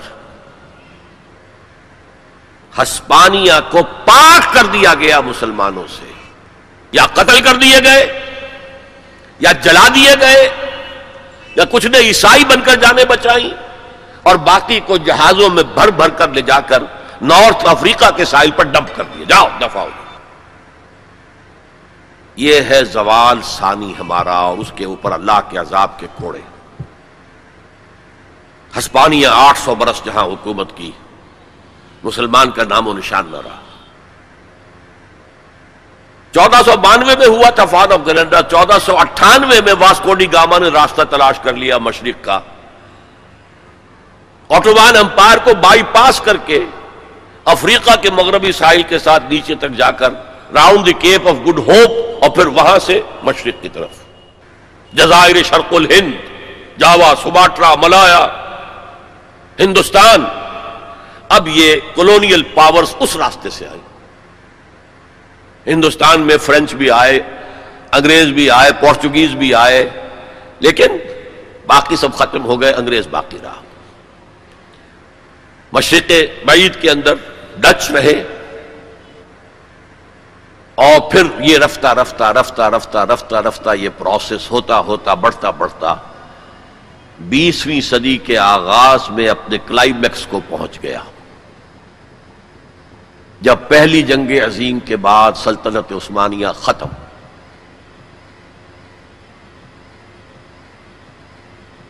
حصے بکھرے بلکنائزیشن جسے کہتے ہیں۔ بلکان کی ریاست میں یہ سب کیا تھی؟ یہ تو ترکوں کی حکومتیں تھیں۔ یہ جو کوسوو میں اور بوسنیا میں جو مسلمان ہیں، یہ کن کی یادگار ہیں؟ باقیات الصالحات کن کی ہیں؟ اسی دور کی، ترکوں کے دور کی۔ لیکن اب سلطنت عثمانیہ بھی ختم۔ اربوں نے انگریزوں کی مدد کی۔ کرنل لارنس نے اربوں کو آبادہ کیا بغاوت پر۔ اربوں نے بغاوت کی۔ انگریزوں کی مدد کی۔ اور خود ہندوستان سے ہندوستانی فوج گئے انگریز کے تحت اور انہوں نے جا کر انگریز کی مدد کی۔ جنرل ایل ایل بی کو قبضہ لے کر دیا یروشلم کا اور جنرل ایل ایل بی نے جا کر ٹھوکر ماری تھی صلاح الدین ایوبی کی قبر کو۔ Saladin we are again here یہ ہمارا زوال جو ہے انتہا کو پہنچ گیا پہلی جنگ عظیم کے بعد۔ وعدے کیے گئے تھے اربوں سے تمہیں آزادی دیں گے۔ لیکن ہوا کیا؟ حصے بکھرے کر دیے، ٹکڑے کر دیے۔ یہ تمہارا، یہ میرا، یہ اس کا۔ عراق اور مصر ہمارے برطانیہ کے۔ شام، فرانس کا۔ لیبیا، اٹلی کا۔ پھر الجزائر، فرانس کا۔ یہ ساری تقسیم، بندر بانٹ اس حدیث کا نقشہ سامنے آ گیا جو حضور نے ایک دفعہ صحابہ سے کہا یو شکو انتدال مجھے اندیشہ ہے کہ ایک وقت آئے گا کہ دنیا کی قومیں تم پر ایک دوسرے کو دعوت دیں گی۔ آئیے آئیے آئیے، یہ نرم کھانا موجود ہے، بہت اچھا نرم گرم، آؤ، میں ادھر سے کھاؤں گا، تم ادھر سے کھاؤ۔ جیسے دسترخوان پر کھانا چن کر کوئی خاتون خانہ بلاتی ہے، جناب تشریف لائیے۔ اس طرح قومیں تم پر ایک دوسرے کو دعوت دیں گی۔ صحابہ گھبرا گئے۔ اب ان قلت یوم دن یا رسول اللہ۔ حضور کیا یہ اس وجہ سے ہو جائے گا کہ ہم اس زمانے میں بہت قلیل تعداد میں رہ جائیں گے؟ فرمایا، نہیں بلن تم یوم دن کثیر۔ تعداد تو تمہاری بہت ہوگی، لیکن تمہاری حیثیت کیا ہوگی؟ کا غسائن کا غسائی سیل۔ جیسے سیلاب کے اوپر جھاگ ہوتا ہے، ایسے جھاگ بن کر رہ جاؤ گے، تمہاری حیثیت کچھ نہیں ہوگی۔ بلاکن نفیکم وہن، ایک بیماری پیدا ہو جائے گی جس کا نام وہن ہے۔ وہم نہیں، وہم تو جانتے ہیں آپ، سپرسٹیشن یا کچھ اور۔ وہن، واؤ، ہا، نون، وہن۔ اب اس مرض کا نام کبھی سنا نہیں تھا۔ پوچھا مل وہن ہو یا رسول اللہ؟ فرمایا، حب الدنیا و کراہیت الموت۔ جب دنیا کی محبت تمہارے دلوں پر قبضہ کر لے گی اور موت سے تمہیں نفرت ہو جائے گی، بجائے اس کے کہ خوش آمدید کہو کہ نشان مرد مومن باتوں گوئے ہم چو مر گایا تبسم بر لبے اوست۔ میں تمہیں بتاؤں مرد مومن کی نشانی کیا ہے؟ جب موت کا وقت آتا ہے، اس کے ہونٹوں پر مسکراہٹ ہوتی۔ صورتحال بدل جائے گی۔ موت سے ڈرو گے، بھاگو گے، فرار کرو گے۔ اور دنیا کی محبت تمہارے دل میں پلا دی جائے گی۔ وہ حال عالم اسلام کا حصے بکھرے کر کے تقسیم کر دیا گیا۔ میں اسے اسلام کا ماضی قرار دے رہا ہوں۔ دو عروج، دو زوال۔ جیسے دو عروج وہاں تھے، دو زوال تھے۔ وہاں پہلے شمال سے آئے تھے اشوری، یہاں شمال سے آئے کروسیڈرز۔ وہاں مشرق سے آیا تھا نبوکٹ نظر، یہاں مشرق سے آئے تاتاری ہورس۔ پھر وہاں دوسرے دور میں وہاں یورپ سے طاقتیں آئیں، گریکس آئے، رومنز آئے، ہم پر یورپ کی دوسری طاقتیں آئیں۔ انگریز آئے، فرانسیسی آئے اسپینئرس آئے اٹالینس آئے۔ یہ تمام طاقتیں ہیں کہ جنہوں نے کالونائز کیا مسلم ورلڈ کو۔ اب دیکھیے میں ایک بات ارض کر دوں جو مجھے پہلے کہنی چاہیے تھی۔ یہ حال کس بلا کا نام ہے یہ معین نہیں ہو سکتا۔ اس لیے کہ ہر لمحہ ایک لمحے پہلے تو ماضی اور ایک لمحے بعد مستقبل۔ تو حال کیا ہے؟ حال کسے کہیں گے؟ جیسے آپ نے جیومیٹری میں پڑھا ہوگا، نقطہ کسے کہتے ہیں؟ پوائنٹ، جس کی کوئی ڈائمنشن نہ ہو، نہ چڑھائی، نہ موٹائی، کچھ لائن کسے کہتے ہیں؟ جس کی صرف ایک ڈائمنشن ہے. لینتھ ہوگی اس میں، کوئی چڑھائی موٹائی نہیں ہوگی۔ تو یہی معاملہ حال کا ہے۔ ماضی اور مستقبل کے درمیان ایک، یوں سمجھیے کہ ایک فرضی سی لائن ہے جسے ہم حال کہتے ہیں۔ لیکن یہاں امت مسلمہ کے معاملے میں میں پہلی جنگ عظیم پر جبکہ ہمارے زوال کا معاملہ انتہا کو پہنچ گیا۔ اس کے بعد سے لے کر اب تک کے دور کو میں حال قرار دے رہا ہوں۔ تقریباً ایک صدی۔ ابھی دس سال کم ہے، اس کو میں امت کا حال قرار دے رہا ہوں۔ اس حال کے آغاز میں ہمارے حساس قومی شاعروں نے جو مرثیے کہے ہیں، ان میں سب سے نمایاں حالی تھا، مولانا حالی، الطاف حسین حالی۔ ان کی مسدس پڑھیے۔ اس کے سرنامے پر جو دو اشعار لکھے ہیں، کس قدر درد ہے، کتنا کرب ہے اس میں۔ پستی کا کوئی حد سے گزر نہ دیکھے، اسلام کا گر کر نہ ابھر نہ دیکھے۔ مانے نہ کبھی کہ مد ہے ہر جزر کے بعد، دنیا کا ہمارے جو اتر نہ دیکھے۔ یہ مد و جزر میں تو، جزر کے بعد مد آتا ہے، ہمارا تو اب جزر ہی جزر ہے، جزر ہی جزر ہے، مد کا کوئی سوال ہی نہیں۔ Beginning with the fall of Spain پانچ سو برس گن لیجیے۔ چودہ سو بانوے سے لے کر اور انیس سو بیس تک تقریباً سمجھیے یہ ہمارا زوال زوال زوال زوال زوال زوال زوال، پٹائی۔ اب جو یہ ہے حال کا معاملہ، اس کا جو میری آبزرویشن ہے وہ یہ ہے، اس میں دو پروسیس چل رہے ہیں سائڈ بائی سائڈ جیسے قرآن مجید میں ہے، سورہ رحمان میں، مرج البحرین یلتقیان بینہما برزخ لا یبغیان۔ چلائے اللہ نے دو دریا۔ دو روئیں چل رہی ہیں سمندر میں، ایک ٹھنڈے پانی کی رو ہے گرم پانی کی رو ہے سائڈ بائی سائڈ ہے انٹرمنگل کرتے نہیں، معلوم ہوتا درمیان میں کوئی انویزیبل پردہ ہے۔ بینا ہما برزخ اللہ یبغیان۔ اسی طرح ایک پروسیس تو رینائسنس کا ہے جو شروع ہو گیا تھا، تقریباً پہلی جنگ عظیم کے کوئی دس ایک برس کے بعد۔ اور ایک یہ کہ ہمارا وہ ڈاؤن فال مزید بڑھتا جا رہا ہے، ہم اور گرتے جا رہے ہیں، اور پستی میں جا رہے ہیں۔ یہ دونوں پروسیس ہیں جو ساتھ ساتھ شروع ہوئے۔ رینائسنس کا پروسیس کیا تھا؟ جیسے جیسے یورپین امپیریلزم کا بستر طے ہونا شروع ہوا middle of the twenty century میں۔ ہندوستان آزاد ہو گیا، پاکستان بن گیا، انڈونیشیا آزاد ہو گیا۔ مصریوں نے بھی اٹھا کر برٹشرز کو میڈیٹرینین میں پھینک دیا۔ الجزائر نے آزادی حاصل کر لی۔ شام سے فرانسیسی چلے گئے، وغیرہ وغیرہ۔ یہ بستر کولونیل بیڈ یہ رول ہو رہا ہے۔ اس سے مسلمانوں کو ایک اپنا ماضی یاد آیا۔ ہمارا بھی تو ایک نظام تھا نا۔ پہلا جو ہے رینائسنس کا عمل وہ تو تھا آزادی کی تحریکیں۔ جو پوری دنیا میں چلی۔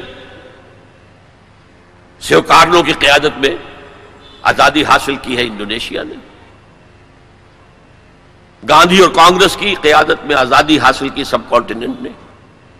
محمد علی جناح کی قیادت میں ہندوستان کا ایک حصہ انہوں نے اسلام کے نام پر علیحدہ کرا لیا۔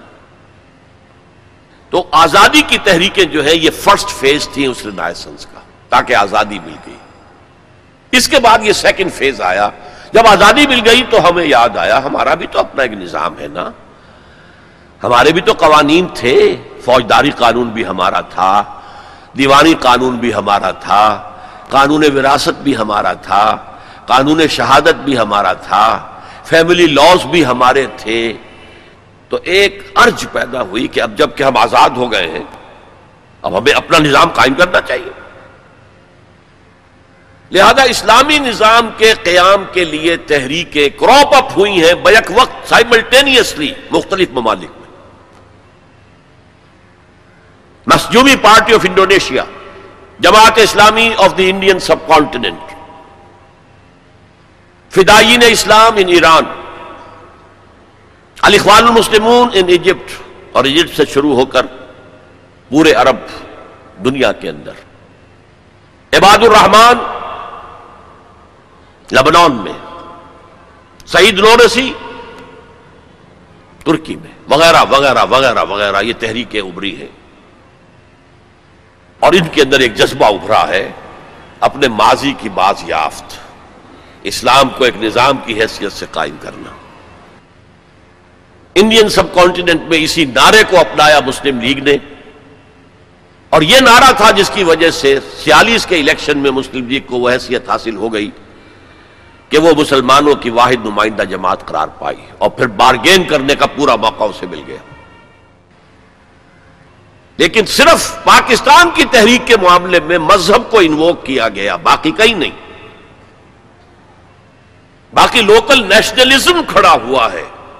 عرب نیشنلزم اس کے حوالے سے عربوں نے آزادیاں حاصل کی ہیں۔ Arab nationalism of Nasser and Hafez al Assad وغیرہ وغیرہ۔ Arab nationalism Malay nationalism far east کے اندر۔ ترکی کا بھی جو حصہ مصطفیٰ کمال نے بچا لیا، وہ ٹرک نیشنلزم کی بنیاد پر، اسلام کی تو جڑیں کھود دی اس نے وہاں۔ اذان عربی میں نہیں ہو سکتی، نماز عربی میں نہیں ہو سکتی، عورت برقع نہیں لے سکتی۔ آپ ٹوپی نہیں پہن سکتے اباما نہیں باندھ سکتے، ہیٹ پہننا ہوگا، انگریزی لباس پہننا ہوگا، وہ تو نام و نشان مٹانے کی کوشش کی۔ لیکن ٹرک نیشنلزم کی بنیاد پر کم سے کم ریزسٹنس ورنہ واقعہ یہ ہے کہ دول یورپ جو ہیں وہ نام و نشان ترکی کا مٹا دیتے ہیں۔ اس لیے کہ اس قدر شدید ان کے اندر انتقامی جذبہ تھا۔ یہ قوم ہے جس نے ہمارے اتنے وسیع رقبے پر حکومت کی ہے، اتنے طویل عرصے تک۔ Nearly whole of East Europe under them لیکن یہ کہ بہرحال قومی اعتبار سے مصطفیٰ کمال کا کام بھی ہے کہ اس نے ترکی کو بچایا۔ ہے تو صحیح ایک ملک۔ بہرحال اب جو تحریکیں چلیں پہلی تحریکیں تو کامیاب ہو گئیں اس کی سب سے بڑی وجہ سیکنڈ ورلڈ وار تھی۔ یورپین پاورز اتنی کمزور ہو چکی تھی اتنی کمزور کہ اپنے بہت آؤٹ لائنگ جو ان کے علاقے تھے، مقبوضہ، ان پر کنٹرول کرنا ممکن نہیں تھا۔ انگریز اس لیے گیا یہاں سے، ہم نے تو نہیں نکالا اسے۔ کیا آزادی کے لیے ہم نے کوئی جنگ لڑی؟ کیا کسی ایک انگریز کو بھی مارا؟ وہ تو خیر، اٹھارہ سو ستاون میں تو پھر بھی آپ کہہ لیں کہ مار دھاڑ ہوئی، انگریز بھی مارے گئے، انگریزوں نے ہندوؤں اور مسلمانوں کو بھی مارا۔ لیکن یہ جو سن سینتالیس میں ہمیں آزادی ملی ہے، اس میں تو نہ ہم نے کسی انگریز کو مارا، نہ انگریز نے کسی ہندوستانی کو مارا۔ یہ تو وہ جو حالات کا تقاضا تھا، اور آپ کو معلوم ہے کہ سن اڑتالیس کا فیصلہ کیا ہوا تھا انہوں نے پہلے کہ we shall leave India in nineteen forty eight اس سے بھی ایک سال پہلے وہاں سے نکل گئے۔ اور دوسرا فیکٹر تھا، انٹرنیشنل سین پر امریکہ جو ہے طلوع ہو گیا تھا۔ اور وہ آزادی کی تحریکوں کو سپورٹ کر رہا تھا۔ تو یہ مختلف فیکٹر سے آزادی کی ہماری تحریکیں تو کامیاب ہو گئیں، لیکن نظام اسلامی کے قیام کی کوئی تحریک آج تک کامیاب نہیں ہوئی۔ یہ ایک بہت بڑی فیلیور ہے، بہت بڑی فیلیور ہے، بہت بڑی فیلیور ہے۔ اور یہ ایک بہت بڑا تاریخ کے فلسفے کے اعتبار سے بہت بڑا اقدا ہے جسے حل کرنا پڑے گا۔ ایسا کیوں ہوا ہے؟ میرے نزدیک اس کی دو وجوہات ہیں۔ ایک وجہ، یہ ان تحریکوں نے یہ سمجھا کہ جب مسلمان ہیں تو ایمان تو ہے، عمل کی کمی ہے، لہذا عمل بہتر ہو جائے۔ دے ٹوک اٹ فار گرانٹیڈ ایمان تو ہے، حالانکہ ایمان نہیں تھا، نہ ہے آج بھی۔ وہ ایک عقیدہ ہے موروسی عقیدہ ہے۔ دیٹس آل کنوکشن والا ایمان کہاں ہے؟ یقین والا ایمان کہاں ہے؟ اور نظام بدلنے کے لیے، نظام بدلنے کا مطلب ہے انقلاب برپا کرنا۔ انقلاب برپا کرنے کے لیے، اسلامی انقلاب کے لیے جس ایمان کی ضرورت ہے، وہ زندہ ایمان ہونا چاہیے۔ زندہ ایمان۔ لیونگ فیتھ برننگ فیتھ اس کے بغیر یہ کام ممکن نہیں تو ایمفیس اسلام پر تو تھا، اسلامی نظام حیات پر تھا، لیکن ایمان پر نہیں تھا۔ نمبر دو، انہوں نے میتھڈالوجیز جو ہیں، وہ جو موجودہ دنیا کی تحریکوں ہیں، ان سے اخذ کی۔ بجائے اس کے کہ میتھڈالوجی اخذ کرتے، محمد الرسول اللہ صلی اللہ علیہ وسلم کے طریقے سے۔ آپ کی سیرت سے اخذ کرتے کیونکہ یہ کام انبیاء میں سے بھی صرف آپ کے ذریعے ہوا ہے۔ ایک مرتبہ ہوا تاریخ میں کہ ایک پورا نظام قائم ہو گیا۔ اور اسی لیے میں نے نوٹ کرایا تھا اپنے پچھلے لیکچرز میں کہ حضور کے لیے تین مرتبہ آیا۔ ہو الزی ارسلہ رسول بالہدا و دین الحق الدین کلی اور کسی اور رسول کے لیے ایک دفعہ بھی نہیں آیا۔ نہ حضرت ابراہیم کے لیے، نہ حضرت موسا کے لیے، نہ حضرت عیسیٰ کے لیے، نہ حضرت نوح کے لیے، علیہ السلاۃ والسلام۔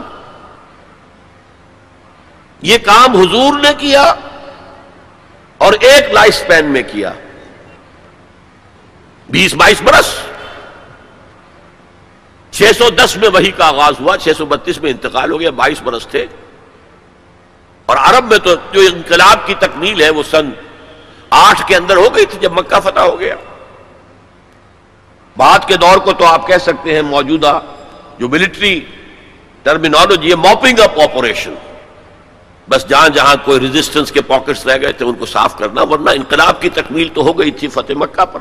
سن آٹھ ہجری میں۔ لہذا ہمیں سیرت محمدی صلی اللہ علیہ وسلم کو سورس ماننا چاہیے اس میتھڈالوجی کا۔ یہ دو غلطیاں ہوئی ہیں بالعموم ان تحریکوں سے۔ لیکن بہرحال سبق سیکھ کر آگے چلنا ہے۔ کوششیں کرنی ہیں۔ مجھے فیض کی ایک نظم بہت اچھی لگتی ہے، بہت اچھی لگتی ہے۔ میں نے بھی اپنی زندگی کے دس سال جماعت اسلامی میں بسر کیے ہیں۔ پھر میں وہاں سے مایوس ہو کر نکلا ہوں۔ تو اسی زمانے میں یہ نظر اس کی آئی تھی، میں حیران ہوں تو وہ تو اس قسم کی کسی کشاکش میں، کسی تحریک میں بالفعل تو کبھی شریک رہا ہی نہیں، وہ تو شاعر تھا ایک۔ لیکن نظم اس قدر عظیم ہے۔ یہ فصل امیدوں کی ہم دم، اس بار بھی غارت جائے گی۔ سب محنت صبحوں شاموں کی، اب کے بھی اکارت جائے گی۔ دھرتی کے کونوں کھدروں میں پھر اپنے لہو کی کھاد بھرو، پھر مٹی سینچو اشکوں سے، پھر اگلی رت کی فکر کرو۔ پھر اگلی رت کی فکر کرو جب پھر ایک بار اجڑنا ہے۔ ایک فصل پکی تو بھر پایا، تب تک تو یہی کچھ کرنا ہے۔ Try and try again try and try again try and try again بہرحال یہ تحریکیں جو ہے ابھی تک جماعتوں کی شکل میں ہے ان کا۔ ایک نقشہ ہے، لیکن کامیابی نہیں ہوئی۔ اور تحریکوں کا معاملہ یہ ہوتا ہے کہ اگر تو وہ تحریک پچیس، تیس، چالیس، پچاس سال کے اندر اندر کامیاب ہو جائے تو ہو جاتی ہے، ورنہ اس پر بڑھاپا تاری ہو جاتا ہے۔ وہ تو جیسا کہ میں نے اسپینگلر کا ویو آپ کو بتایا۔ یہ فلسفہ تاریخ کا ایک نقطۂ نظر ہے۔ تہذیبیں بھی جوان ہوتی ہیں، قوت پکڑتی ہیں، پھر مر جاتی ہیں۔ ٹائم بھی نے بیس تہذیبیں شمار کی ہیں کہ پوری تاریخ انسانی کے دوران بیس سولیزیشن ابھری ہیں۔ ان میں سے وہ کہتا ہے بارہ ختم ہو چکی ہیں۔ آٹھ ہے اس وقت۔ اور اسی کو ہنٹنگٹن نے پھر آگے بڑھایا کلیش آف سولیزیشن کے اندر کہ یہ جو آٹھ تہذیبیں آج دنیا میں ہیں، ان میں سے ایک ہماری مغربی تہذیب ہے۔ باقی سات میں سے بھی پانچ وہ ہیں جنہیں ہم آسانی سے ایسیبلیٹ کر سکتے ہیں۔ ہمارے اندر گم ہو جائیں گی زم ہو جائیں گی۔ They pose no threat no challenge صرف دو تہذیبیں ایسی ہیں کہ جو ذرا لوہے کے چنوں کے مانند ہیں، ان کے چبانا مشکل ہوگا۔ ایک مسلم سویلائزیشن اور ایک کنفیوشین سویلائزیشن آف چائنا اس پر پھر اس نے مشورے دیے تھے اور یہ جو تھنک ٹینکس ہوتے ہیں اور جو اس طرح کے دانشور ہوتے ہیں، ان کے مشوروں پر کس طرح عمل ہوتا ہے امریکہ کے اندر؟ دو مشورے دیے۔ ایک تو چائنا کو اور مسلم ورلڈ کو ایک دوسرے سے دور کرو۔ چائنا کو ایسٹ ورڈ لکنگ کر دو، ویسٹ ورڈ لکنگ نہ رہے۔ ویسٹ میں تو عالم اسلام ہے۔ اگر مشرق کی طرف رخ ہو جائے گا تو پیسفک اکراس دی پیسفک امریکہ بیٹھا ہوا۔ اور بیچ میں نیچے جو جزیرے ہیں۔ اسی مشورے کے تحت ایپک قائم ہوئی۔ ایشیا پیسفک اکنامک کوپریشن دوسرا مشورہ دیا، مسلمانوں کے آپس کے اختلافات کو بڑھکاؤ۔ میں سمجھتا ہوں پاکستان میں جو شیعہ سنی قتل و غارت ہوئی ہے، وہ اصل میں اس پالیسی کا نتیجہ، وہ انڈیجنس نہیں ہے۔ بلکہ اس کے ڈانڈے باہر سے ملتے ہیں۔ ورنہ شیعہ سنی سائڈ بائی سائڈ رہتے ہیں، کبھی کوئی عوامی فساد تو ہوا ہی نہیں ہوا شیعہ سنی کا کوئی عوامی فساد کبھی ہوا ہی نہیں، آج تک نہیں ہوا۔ زیادہ سے زیادہ اختلاف ہوتا ہے تو محرم کے دنوں میں کہ تازیے کا جناب، یہ راستہ آپ کا مقرر ہے، آپ ادھر کیسے جا رہے ہیں؟ بس اس پر ہوتا۔ وہ بھی ان چند دنوں کے اندر۔ باقی تو اور کہیں نہیں۔ سائڈ بائی سائڈ اوپر نیچے۔ ایک ملٹی سٹوری بلڈنگ میں اوپر شیعہ ہے، نیچے سنی ہے یا نیچے شیعہ ہے، اوپر سنی ہے کوئی نہیں۔ لیکن ہے یہ ایک بہت بڑی ایک پالیسی ہے جس کے تحت یہ سب کچھ ہو رہا ہے۔ بہرحال ہمارا جو اپورڈ جو موومنٹ تھی، رینائسنس کی، وہ تو تاحال تو ناکام ہے بالکل۔ یہ جو کچھ ایران میں ہوا، یہ ایک بڑا ہی اچانک ایک فنومن ہے جو ابھرا ہے۔ وہ کسی تحریک کے نتیجے میں نہیں ہے۔ وہ تو اصل میں ایک پولیٹیکل موومنٹ تھی اگینسٹ دی شاہ۔ اس کے لیے نہ کوئی اسلامی تحریک کے لیے کوئی جماعت بنائی گئی، نہ اسلامی انقلاب کے لیے کوئی فکر تیار کیا، کچھ بھی نہیں۔ ایک جوائنٹ سٹرگل اگینسٹ شاہ، جس میں لیفٹسٹ بھی تھے، رائٹسٹ بھی تھے، تودے بھی تھی، خالص کمیونسٹ، مجاہدین خلق بھی تھے، جو ویسے مسلمان ذہن کے تھے، لیکن کچھ لیفٹ کی طرف ان کا رجحان تھا۔ لبرلز بھی تھے، مہدی بادرگانی جیسے لوگ، اور علماء بھی تھے، آیت اللہ بھی تھے، سب تھے۔ این وقت پر آیت اللہ نے اس کو ہائی جیک کیا ہے۔ اور اس کے بعد ان کی آپس میں جو ان فائٹنگ ہوئی ہے مجاہدین خلق کی، اور ان علماء کی، وہ آپ کو معلوم ہے کتنا خون بہا ہے۔ یہ بالکل تحریک جو ہے، پاکستان کی اینٹی بھٹو تحریک کے۔ پیرل تھی، ہم آسد تھی، ایک ہی زمانے میں نوعیت بھی ایک ہی تھی۔ بھٹو کے خلاف جو لوگ تھے، وہ سب جمع ہو گئے۔ میں نے اسے اس وقت بھی کہا تھا کہ میں اسے ایک سیاسی تحریک سمجھتا ہوں، نظام مصطفیٰ کی تحریک نہیں مانتا۔ چاہے اس کی وجہ سے جس مسجد میں دس سال سے میں جمعے کا خطاب کر رہا تھا، مجھے وہ مسجد چھوڑنی پڑی۔ میں نے کہا، ٹھیک ہے۔ اس لیے کہ عوامی جذبات اتنے اٹھے ہوئے تھے۔ پی این اے کی تحریک، اس کا نام رکھ دیا گیا، نظام مصطفیٰ تحریک۔ حال یہ ہے کہ اثر کی نماز جا رہی ہے اور جلوس چلتا جا رہا ہے، اور نظام مصطفیٰ کی تحریک ہے۔ نمازیں ایک دوسرے کے پیچھے نہیں پڑ رہے اور نظام مصطفیٰ کی تحریک ہے۔ راج وہ بھی ایک پولیٹیکل موومنٹ تھی اینٹی بھٹو موومنٹ کسی کو کسی وجہ سے دشمنی تھی بھٹو سے کسی کو کسی وجہ سے کسی کو کسی وجہ سے کسی کو کسی سب جمع ہو گئے اور سب نے جو ہے ٹانگ کھینچ لی لیکن ہائی جیک کر کے لے گئی آرمی سب دیکھتے رہ گئے وہ سارا حلوہ جو پی این نے پکایا تھا وہ ضیاء الگ نے گیارہ سال کھایا بیٹھ کر آرام سے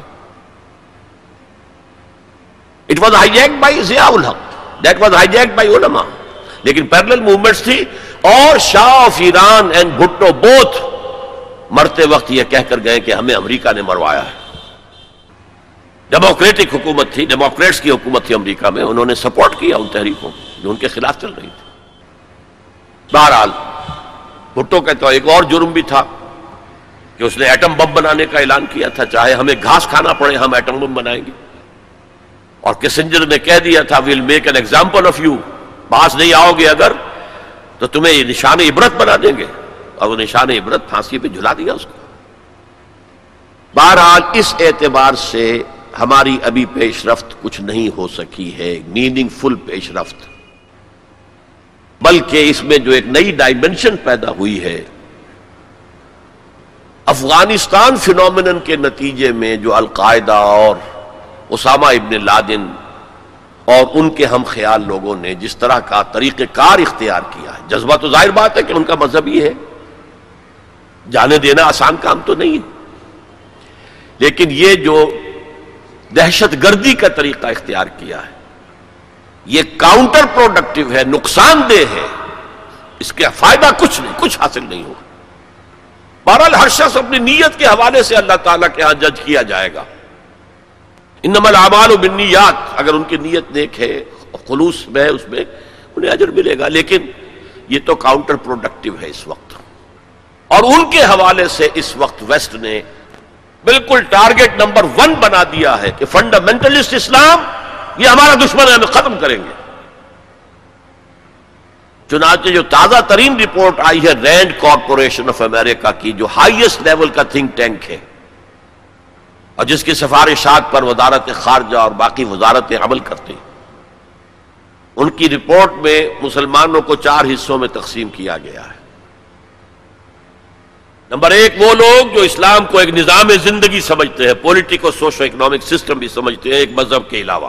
مذہب بھی ہے، عقائد بھی ہے عبادات بھی ہے رسومات بھی ہے لیکن اس کے ساتھ ہی پولیٹیکو سوشو اکنامک سسٹم جو سمجھتے ہیں they are our enemy number one we have to crush them crush them crush them in whatever way it is possible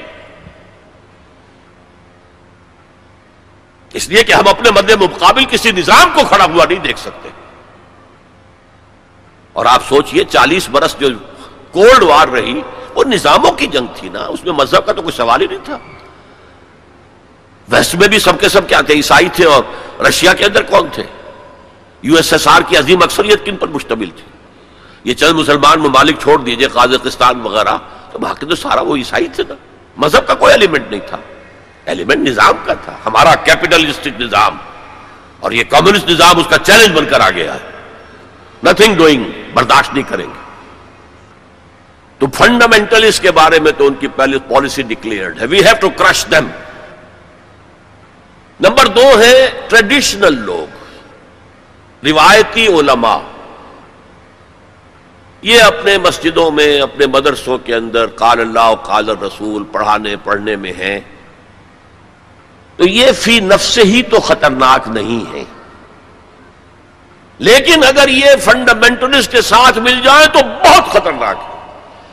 اس لیے کہ ان کے پاس جو ہے لوگوں کے ساتھ رابطے کا مستقل ذریعہ موجود ہے۔ ہر جمعے کو جلسہ عام ہو رہا ہے۔ چھوٹا سا جلسہ کرنے کے لیے بھی آپ کو کتنے پاپڑ بیلنے پڑتے ہیں، اس کا اشتہار شائع کیجیے، اس کی ڈلوری کیجیے، اس کا اعلان کیجیے۔ وہ کتنے آئیں گے؟ دو سو، چار سو آ گئے تو بڑی بات ہے۔ یہاں وہ کچے دھاگے سے بدے آ رہے ہیں، نہا دھو کر، کپڑے بدل کر اتر لگا کر چلے آ رہے ہیں۔ تو یہ ہے کہ بہت خطرناک ہے یہ اگر مل جائے فنڈامنٹلسٹ تو انہیں دور رکھنا ایک دوسرے سے۔ اور ان کے آپس کے اختلافات کو بھڑکانا ہے تاکہ یہ کبھی متحدہ قوت نہ بن سکے ٹریڈیشنل تو یہ ہے کہ بہت خطرناک ہے یہ اگر مل جائے فنڈامنٹلسٹ تو انہیں دور رکھنا ایک دوسرے سے اور ان کے آپس کے اختلافات کو بھڑکانا ہے تاکہ یہ کبھی متحدہ قوت نہ بن سکے ٹریڈیشنلسٹ تیسرے انہوں نے کہا ہے ماڈرنسٹ ہیں جو اسلام کی ایسی تعبیر اب کر رہے ہیں جو ہماری تہذیب کے ساتھ کمپیٹیبل ہے۔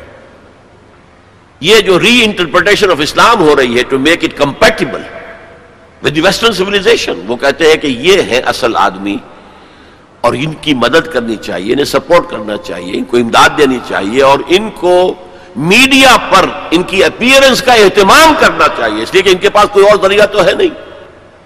مسجد میں کون گھسنے دے گا انہیں؟ وہاں کون ان کے پیچھے نماز پڑھے گا اور کون ان کا خطبہ سنے گا؟ جوتے لگ جائیں گے۔ لہذا ان کو جو ہے میڈیا پر لاؤ۔ اور اس پر عمل ہو رہا ہے۔ اور آخری اس نے کہا، جو خالص سیکولر مسلمان ہے وہ تو ہمارے ہی ہے اس میں تو کوئی اشکال ہی نہیں ہے۔ جو یہ سمجھتے ہیں کہ اسلام نام ہے، نماز، روزہ، حج زکات کا، عقائد کا، کچھ رسومات کا، عقیقہ ہے۔ شادی میں ایجاب و قبول ہے، مردہ کو دفنانا ہے، کفنانا ہے، بس تو کرتے رہیں گے، ہمارا تو کوئی ان سے جھگڑا نہیں ہے۔ باقی وہ اس کو کوئی سیاسی نظام، اس کو کوئی معاشی نظام کو معاشرتی نظام سمجھتے ہی نہیں سیکولر ہے۔ لہذا ان دونوں طبقات کو سپورٹ کرو اور یہ جو دو طبقات پہلے ہیں، ان کے خلاف جد و جہد کرو۔ یہ ہے موسٹ ریسنٹ پالیسی ایڈوائز جو دی گئی ہے امریکہ کی حکومت کو۔ بہرحال میں نے وہ جو میں نے کہا تھا کہ ایک طرف تو رینائسنس کی تحریک چل رہی ہے، اس کے بارے میں اپنا تجزیہ پیش کر دیا۔ دوسری طرف ہمارے زوال کا عمل اور گہرا اور گہرا اور گہرا ہوتا چلا گیا۔ اس زوال کے بڑے بڑے لینڈ مارک کیا ہیں؟ نائنٹین سکسٹی سیون وار میں اربوں کو ایسی حزیمت ناک شکست ملی ہے، ایسی حزیمت ناک شکست۔ یہ شرم سے سر جھکائیں قیامت تک تب بھی وہ داغ نہیں دھویا جا سکتا۔ ہاں مصریوں نے دھو دیا تھا انیس سو تہتر کی جنگ میں۔ لیکن اردن، شام اور اسرائیل نے جھپٹا مارا، ادھر سے لیا سینائی پیننسلا ادھر سے لے لیے، گولان ہائٹس ادھر سے، پورا ویسٹ بینک جو اب تک جارڈن کے پاس تھا۔ اور ایسٹ یروشلم بھی گیا۔ اب ان کے قبضے میں ہے۔ From nineteen sixty seven. یہ عالم عرب کے اعتبار سے یہ ہمارے زوال کا ایک بہت بڑا لینڈ مارک ہے۔ اسلام کے نام پر بننے والے ملک کا جو حشر ہوا انیس سو اکہتر میں دو لخت ہو گیا، دو ٹکڑے ہو گیا، اور سخت حزیمت ناک، عبرت ناک حزیمت جو ہے مسلمانوں کو پاکستان کو اٹھانی پڑی۔ ایک اور دوسرا لینڈ مارک ہے۔ پھر جو قتل عام ہو رہے ہیں، بوسنیا میں، چچنیا میں پیلسٹائن میں یہ سب کے سب جو ہیں یہ اسی کی شکلیں ہیں۔ تو downfall is also increasing going deeper and deeper and deeper لیکن دوسری طرف لائسنس کی تحریکیں بھی ہیں۔ اگرچہ مس لیڈ ہے میں ان حضرات کو جو میں نے کہا کہ ان کی نیت کے اعتبار سے اللہ کے ہاں ان کے ساتھ معاملہ ہوگا، لیکن میں ان کا جو بھی طریقہ کار ہے، اسے سمجھتا ہوں کہ وہ مفید سے زیادہ مضر ہے کاؤنٹر پروڈکٹیو ہے۔ اسلام کا وہ نقصان پہنچ رہا ہے اس اور میں انہیں کہتا ہوں مس گائیڈڈ میزائلز ایک میزائلز ہوتے ہیں گائیڈڈ میزائلز یہ مس گائیڈڈ میزائلز ہیں۔ یہ ہے آج کی داستان جو میں نے آپ کے سامنے رکھی۔ اس آج میں یہ اب مزید شامل کر لیجیے۔ کیونکہ آج میں نے شروع کیا تھا جنگ عظیم اول کے کچھ دس سال بعد سے۔ انیس سو چوبیس میں خلافت جو ایک نومینل ادارہ تھا، برائے نام ایک کہیے کہ ٹوکن ایک مسلمانوں کی اجتماعیت کا ختم ہوئی۔ اس کے بعد سے پھر ایک رینائسنس کا پروسیس شروع ہوا، آزادی کی تحریکیں، نظام اسلام کے قیام کی تحریکیں۔ آزادی کی تحریکیں کامیاب ہوئی، وہ زمانے کی جو روح اثر تھی اسپرٹ آف دی ٹائم کے مطابق تھی، کامیاب ہو گئی۔ لیکن یہ کہ یہ تحریکیں دوسری جو ہے ناکام ہو گئی۔ اور اب جو ایلیمنٹ آ گیا ہے، وہ کاؤنٹر پروڈکٹیو ہے۔ لیکن ہمارے خلاف جو اب طاقت ایک ابھر کر آئی ہے وہ جو اسلام کی بدترین دشمن ہے یہودی۔ اب انہیں تمکن حاصل ہو گیا ہے۔ ان کے شکنجے میں ہے۔ اس وقت عالم عیسائیت ان کے شکنجے میں ہے۔ اگرچہ اس میں مختلف شیڈز ہیں۔ کیتھولکس اتنے زیادہ اعلی کار نہیں ہیں ان کے، اگرچہ ویسے شکست مان چکے ہیں۔ پوپ نے یہ فتوا ایشو کر دیا تھا کہ حضرت عیسیٰ کے سلیب دیے جانے کی ذمہ داری یہودیوں پر نہیں ہے۔ جس کے جواب میں پھر ابھی ایک پکچر بنی ہے دی پیشن جس میں کہ صحیح حقائق کو دوبارہ پیش کیا گیا۔ سن باسٹھ میں میں نے ایک پکچر دیکھی تھی کنگ آف کنگز اور اس میں صحیح تاریخ تھی۔ حضرت عیسیٰ کو کنہوں نے مروایا تھا؟ ان کے قول کے مطابق ہمارے نزدیک تو اللہ نے انہیں اٹھا لیا تھا۔ اور دوسری طرف، جو پروٹیسٹنٹ عیسائی ہیں، جو زیادہ فنڈامنٹلسٹ ہیں ویس ان میں سے خاص طور پر ویس یہ اصطلاح پتہ نہیں آپ لوگوں نے سنی ہے کہ نہیں سنی ہے۔ ویس پہ تو اس بھیڑ کو کہتے ہیں نا جو کاٹ جاتی ہے، کہیں اور سوجن ہو جاتی ہے اور تکلیف ہوتی ہے۔ اور ویس اصل میں مخفف ہے وائٹ اینگلو سیکسن پروٹیسٹنٹس ان کے دو گڑھ ہیں بڑے بڑے، ایک برطانیہ اور ایک America U S A West یہ پوری طرح یہودیوں کے شکنجے میں یہ بات پچھلی صدی میں، آج سے تقریباً سو برس قبل، علامہ اقبال جب یورپ گئے تھے انیس سو پانچ میں اور انیس سو آٹھ تک رہے تھے وہاں، تو ہی could see through the society European society وہ خود جو کہتے ہیں نا کہ گاہ میری نگاہ تیز، چیر گئی دلے وجود۔ گاہ الجھ کے رہ گئی میرے توہمات میں۔ تو انہوں نے دل وجود کو اس کی نگاہ نے چیر کر دیکھ لیا تھا کہ فرنگ کی رگے جا پنجے یہود میں۔ اس وقت کا فرنگ اس کا امام برطانیہ تھا۔ آج اسی فرنگ کا امام امریکہ ہے، یونائٹڈ اسٹیٹس آف امریکہ۔ فرنگ کی رگے جہاں پنجے یہود میں۔ بہرحال اب میں مستقبل کی طرف آتا ہوں۔ اس کو میں دو حصوں میں تقسیم کروں گا۔ ایک مستقبل بعید، ایک مستقبل قریب۔ مستقبل بعید جو زیادہ بعید نہیں ہے میرے نزدیک، وہ بہت زیادہ دور نہیں ہے۔ وہ کیا ہے؟ قرآن مجید کے سگرا کبرا سے بھی ثابت ہوتا ہے۔ پوری وضاحت کے ساتھ قرآن میں یہ نہیں ہے، لیکن سگرا کبرا قرآن میں موجود ہے۔ جس کا لازمی نتیجہ ہے جو میں ابھی آپ کے سامنے رکھوں گا۔ اور احادیث نبویہ سے بڑی وضاحت کے ساتھ ثابت ہے۔ کہ قیامت سے قبل پوری دنیا میں، پورے گلوب پر دین حق اسی طرح غالب آئے گا جیسے کہ حضور کی جد و جہد کے نتیجے میں جزیرہ نما عرب میں غالب آیا تھا۔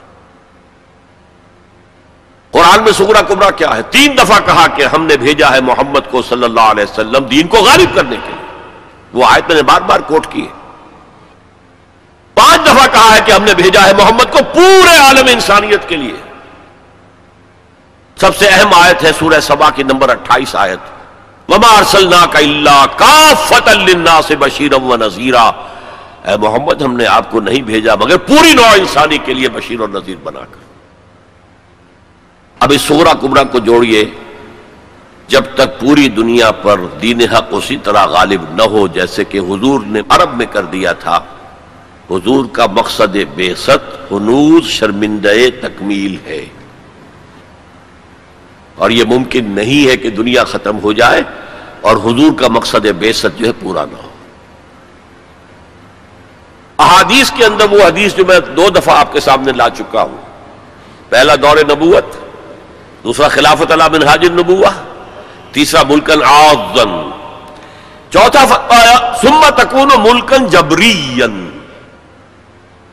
پھر ملوکیت ہوگی مجبوری والی، غلامی والی۔ اب میں نہیں کہہ سکتا کہ اس وقت صحابہ نے اس کا کیا مطلب سمجھا ہوگا، یہ دو ملوکیتیں علیحدہ علیحدہ حضور نے گنوا دی۔ آج ہم سمجھ سکتے ہیں کہ پہلی ملوکیت وہ تھی جس میں سلاطین اور ملوک مسلمان تو تھے، کلمہ گو تو تھے۔ پھر ہم ملکہ وکٹوریا کے غلام ہو گئے۔ یہ ملکن جبرین یہ پورے عالم اسلام کو جو رونگ ڈالا تھا کولونیل پاورز آف یورپ نے یہ اس کی طرف اشارہ ہے۔ یہ فرمایا یہ دور بھی رہے گا جب تک اللہ چاہے گا، پھر اللہ اسے بھی اٹھا لے گا۔ And the good news is تکون خلافت اللہ منہاج النبوہ پھر دوبارہ دنیا میں خلافت اللہ منہاج النبوہ کا نظام قائم ہوگا۔ یہ ہے وہ دور جو آنے والا ہے، مستقبل میں آئے گا لازمن آئے گا۔ دو پتنگیں ہیں، اڑ رہی ہیں، ان کا پیچ پڑنے والا ہے، بہت زبردست۔ ایک ہے نیو ورلڈ آرڈر، جو حقیقت میں جیو ورلڈ آرڈر ہے۔ ایک ہے جسٹ ورلڈ آرڈر آف اسلام، مقابلہ انہی میں ہونا ہے۔ اور نتیجے میں بالآخر اسلامی خلافت گلوبل گلوبل کی طرف سے دنیا جا ہی رہی ہے، گلوبلائزیشن گلوبلائزیشن۔ یہ ملکوں کے درمیان لکیریں تو تقریباً بے ایمانی ہو جائیں گی۔ ملٹی نیشنلز کی حکومت ہوگی اصل میں تو، باقی حکومتیں جو ہے تو انتظامی قسم کے وہ ایک ریجنز ہوں گے، جیسے کہ پہلی جنگ عظیم سے پہلے پوری امت مسلمہ ایک وحدت تھی۔ ہاں حکومت یہاں مغلوں کی ہے، وہاں صفویوں کی ہے۔ لیکن کہیں کسی پاسپورٹ کی ضرورت نہیں، کہیں کسی ویزا کی ضرورت نہیں۔ کوئی مغرب سے چل کر آتا ہے، ابن بطوطہ اور پہنچ جاتا ہے ہندوستان تک، اور یہاں آ کر وزیر بن جاتا ہے۔ وہ is not the son of the soil امت کی وحدت برقرار تھی، یہ امت کی وحدت ختم ہوئی ہے فرسٹ ورلڈ وار کے بعد۔ المصر للمصریین، الشام للشامیین، العراق للعراقیین۔ یہ نعرے لگے ہیں امت کی وحدت کو پارا پارا کرنے کے لیے، مغرب کے زیر اثر۔ یہ سب سے بڑی سازش تھی امت کی وحدت کو ختم کرنے کے لیے۔ بہرحال، ایک تو یہ جس کی کے بارے میں حضور نے خبر دی کہ دوبارہ آئے گا خلافت اللہ منہاج النبوہ کا نظام، اور دو حدیثیں آپ کو سنا دینا چاہتا ہوں جس میں حضور نے خبر دی ہے کہ اب جب یہ آئے گا تو گلوبل ہو۔ ایک حدیث ہے، حضور صلی اللہ علیہ وسلم کے ایک غلام جنہیں آپ نے آزاد کر دیا تھا، حضرت صوبان رضی اللہ تعالیٰ ان کی روایت عن صوبان رضی اللہ تعالیٰ عن قال قال رسول اللہ صلی اللہ علیہ وسلم، ان اللہ زوالی الارض، اللہ نے میرے لیے پوری زمین کو لپیٹ دیا یا سکیڑ دیا، پوری زمین۔ فرائے تو مشارے کہا وہ مغارے بہا ہاں، میں نے سارے مشرق دیکھ لیے، سارے مغرب دیکھ لیے۔ ان امتی سیب لوگوں ملک علی بنہا اور میری امت کی حکومت ان تمام علاقوں پر قائم ہو کر رہے گی جو مجھے زمین کو سکیڑ کر یا لپیٹ کر دکھا دیے گئے۔ اور یہ روایت کسی دوسرے، تیسرے درجے کی حدیث کے ذخیروں میں سے نہیں ہے۔ مسلم شریف کی روایت۔ درجہ اول کی کتب۔ اور دوسری حدیث وہ مسند احمد ابن حنبل کی ہے۔ مقداد الاسود، عن المقداد الاسود رضی اللہ عنہ۔ قال قال رسول اللہ صلی اللہ علیہ وسلم، لا يبقى على ظهر الارض بيت وبر ولا مدر الا ادخله الله كلمه الاسلام۔ اس روئے زمین پر نہ کوئی گھر رہے گا، اینٹ گارے کا بنا ہوا اور نہ کوئی خیمہ ہوگا جو کھالوں کا بنا ہوا، جس میں اللہ اسلام کے کلمے کو داخل نہ کر عز عزیز اور ذل ذلیل یہ داخلہ دو میں سے ایک طریقے پر ہوگا۔ یا عزت والے کے اعزاز کے ساتھ یعنی وہ خود اسلام قبول کر لے گا، تو اس کے گھر میں یا اس کے خیمے میں اسلام داخل ہوگا، اس کی بھی عزت ہوگی۔ ولی اللہ عزت ولی رسول ہی ولی المومنین عزت کا حقدار تو اللہ ہے، اس کے رسول اور اہل ایمان ہے اور ذل ذلیل یا کسی کمزور کی پستی کی وجہ سے۔ اگر اسلام قبول نہیں کریں گے تو یوت الجزیت یدی وہ ساغرون چھوٹے ہو کر رہنا پڑے گا، جزیہ دینا ہوگا۔ گویا کہ اسلام تو اس کے خیمے اور گھر میں بھی داخل ہو گیا، وہ خود محروم رہا۔ جب حضور نے یہ فرمایا تو حضرت مقداد پھر کہتے ہیں کہ میں نے کہا یقون الدین و کل تب ہوگی وہ بات جو سورہ الفال میں آئی ہے کہ دین کل کا کل اللہ کے لیے ہو جائے گا۔ تو یہ تو ہے مستقبل بعید جس کا سارا دار و مدار میرے بیان میں حالات کے حوالے سے نہیں ہے۔ حالات میں ہمیں اس کے کوئی آثار نظر نہیں آ رہے۔ حالات بہت مایوس کن ہیں۔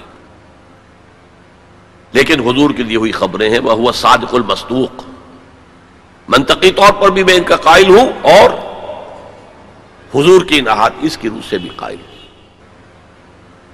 اس سے پہلے جو مستقبل قریب ہے، اس میں ابھی مسلمانوں پر بہت سخت دن آئیں گے۔ عذاب کا کوڑا اور شدید سے شدید تر ہو۔ اس کو یوں سمجھئے کہ وہ جو حدیث جس سے میں نے بات شروع کی تھی حزب نال بن نال تو باقی سارے عذاب تو کاربن کافی ثابت ہو گئے۔ ادھر ایشورینس، ادھر کروسیڈرز۔ ادھر نیبوکٹ نظر ادھر تاتاریز ادھر گریکس اینڈ رومنس ادھر بقیہ ویسٹرن اینڈ سینٹرل یورپ۔ یہ تو صاف صاف نظر آ گیا۔ جو پچھلی صدی میں ہوا یہودیوں کے ساتھ۔ Six millions of them decimated ختم کیے گئے۔ ہٹلر کے ہاتھوں۔ اس کی کاربن کاپی بھی تو آنے والی ہے۔ اور یہ آئے گی اربوں پر۔ آج اللہ کے دین کے سب سے بڑے مجرم ارب۔ کیوں؟ عام قاعدہ ہے جن کے رتبے ہیں سوا، ان کی سوا مشکل ہے۔ حضور کے ازواج سے کہا گیا کہ نہیں، اگر تم کوئی غلط حرکت کرو گی، دوہری سزا ملے گی تمہیں۔ تمہارا رتبہ بہت اونچا ہے، تم نبی کے گھر میں آباد ہو۔ عربوں کو اللہ نے فضیلت دی کہ محمد ان میں سے تھے، رسول عربی ہیں صلی اللہ علیہ وسلم۔ یہ رتبہ بلند ملا جس کو مل گیا۔ ہر مدعی کے واسطے دار رسن کہا پھر سب سے بڑی فضیلت کیا ہے؟ ان کی اپنی مادری زبان میں قرآن موجود ہے، اللہ کا کلام۔ ان کو قرآن کے سمجھنے میں کوئی دقت تو نہیں ہے۔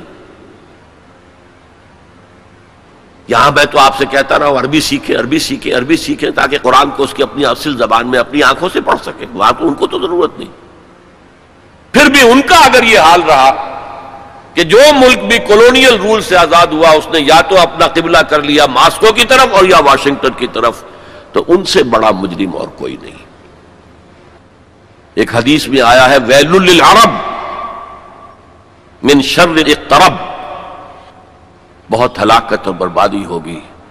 ایک مرتبہ ام سلمہ رضی اللہ تعالی عنہ نے ام المومنین پوچھا کہ یہ جو آپ فرما رہے ہیں کہ اتنی بڑی تباہی آئے گی، اتنے بڑے مسلمانوں کے اوپر برے حالات آئیں گے تو عرب اس روز کہاں ہوں گے؟ فرمایا، العرب یوم دن قلیل، بہت کم رہ جائیں گے۔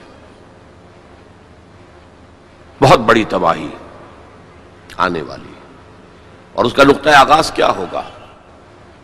ویسے تو ہے، جو کچھ ہو رہا ہے فلسطین میں، اسے وہ تیس کروڑ عرب بھی دیکھ رہے ہیں اور باقی سو کروڑ مسلمان باقی بھی دیکھ رہے ہیں۔ ٹک ٹک دیدم، دم کشیدم۔ وہ آئی سی جو ہے، وہ بھی زیادہ او آئی سی بن کر رہ گئی، اور کچھ نہیں۔ کوئی کسی طرف سے احتجاج تک نہیں ہے۔ امریکہ شہرون کو مین آف دی پیس کا خطاب دے رہا ہے۔ صابرہ اور شتیلا کا قاتل، درندہ، اور جو کچھ کر رہا ہے، فلسطینیوں پر۔ وہ آج ہم اپنی آنکھوں سے دیکھ رہے ہیں ٹیلی ویژن کے اوپر۔ کس طرح بلڈوزر آتے ہیں، ان کے گھروں پر گھر، گھروں پر گھر گراتے چلے جاتے ہیں۔ کس طریقے سے ایف سکسٹین اوپر دندن آ رہے ہیں ہیلی کاپٹر دندن آ رہے ہیں، اور ان کے پاس کیا ہے؟ سوائے اپنی جان پیش کرنے کے سوسائڈ جو ہے اٹیک، اس کے سوا کیا ہے؟ یا پہلے وہ صرف پتھر مارتے تھے، اینٹیں، روڑے؟ اللہ اللہ خاص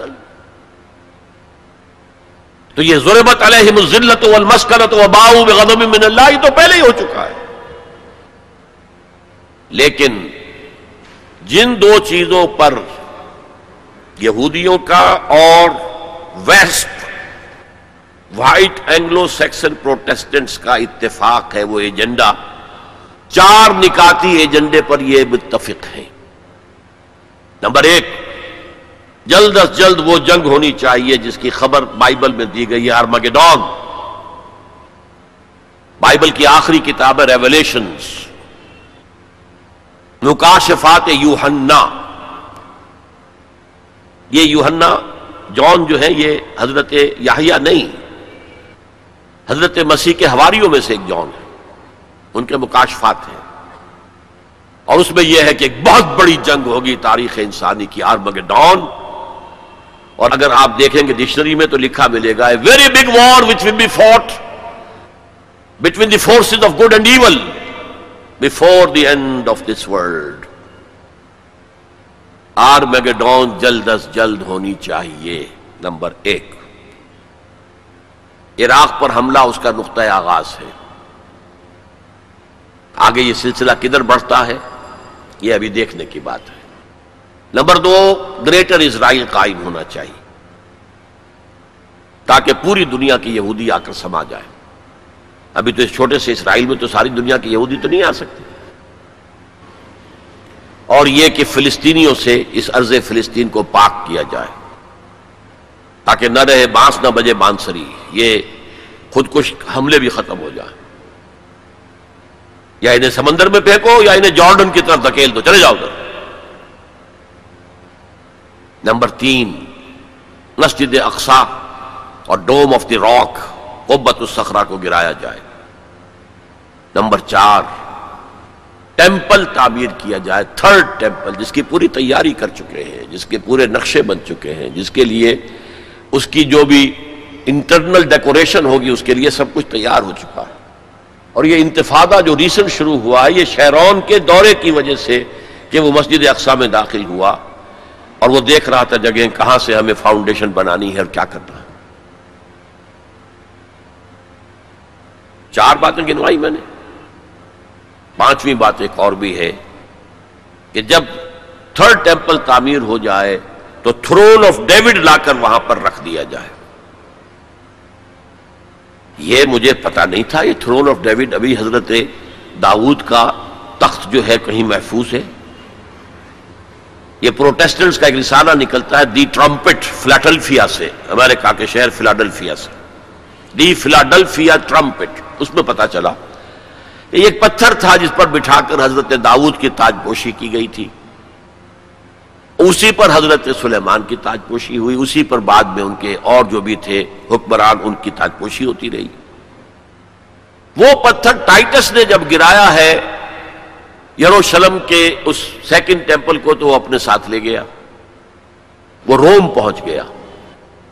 روم سے آئرلینڈ پہنچ گیا۔ کیتھولک ملک ہے بہت بڑا۔ وہاں سے اسکاٹ لینڈ آیا، وہاں سے انگلینڈ میں آ گیا۔ اور اسے رکھ دیا گیا جو ان کی پارلیمنٹ کے ساتھ جو گرجا ہے۔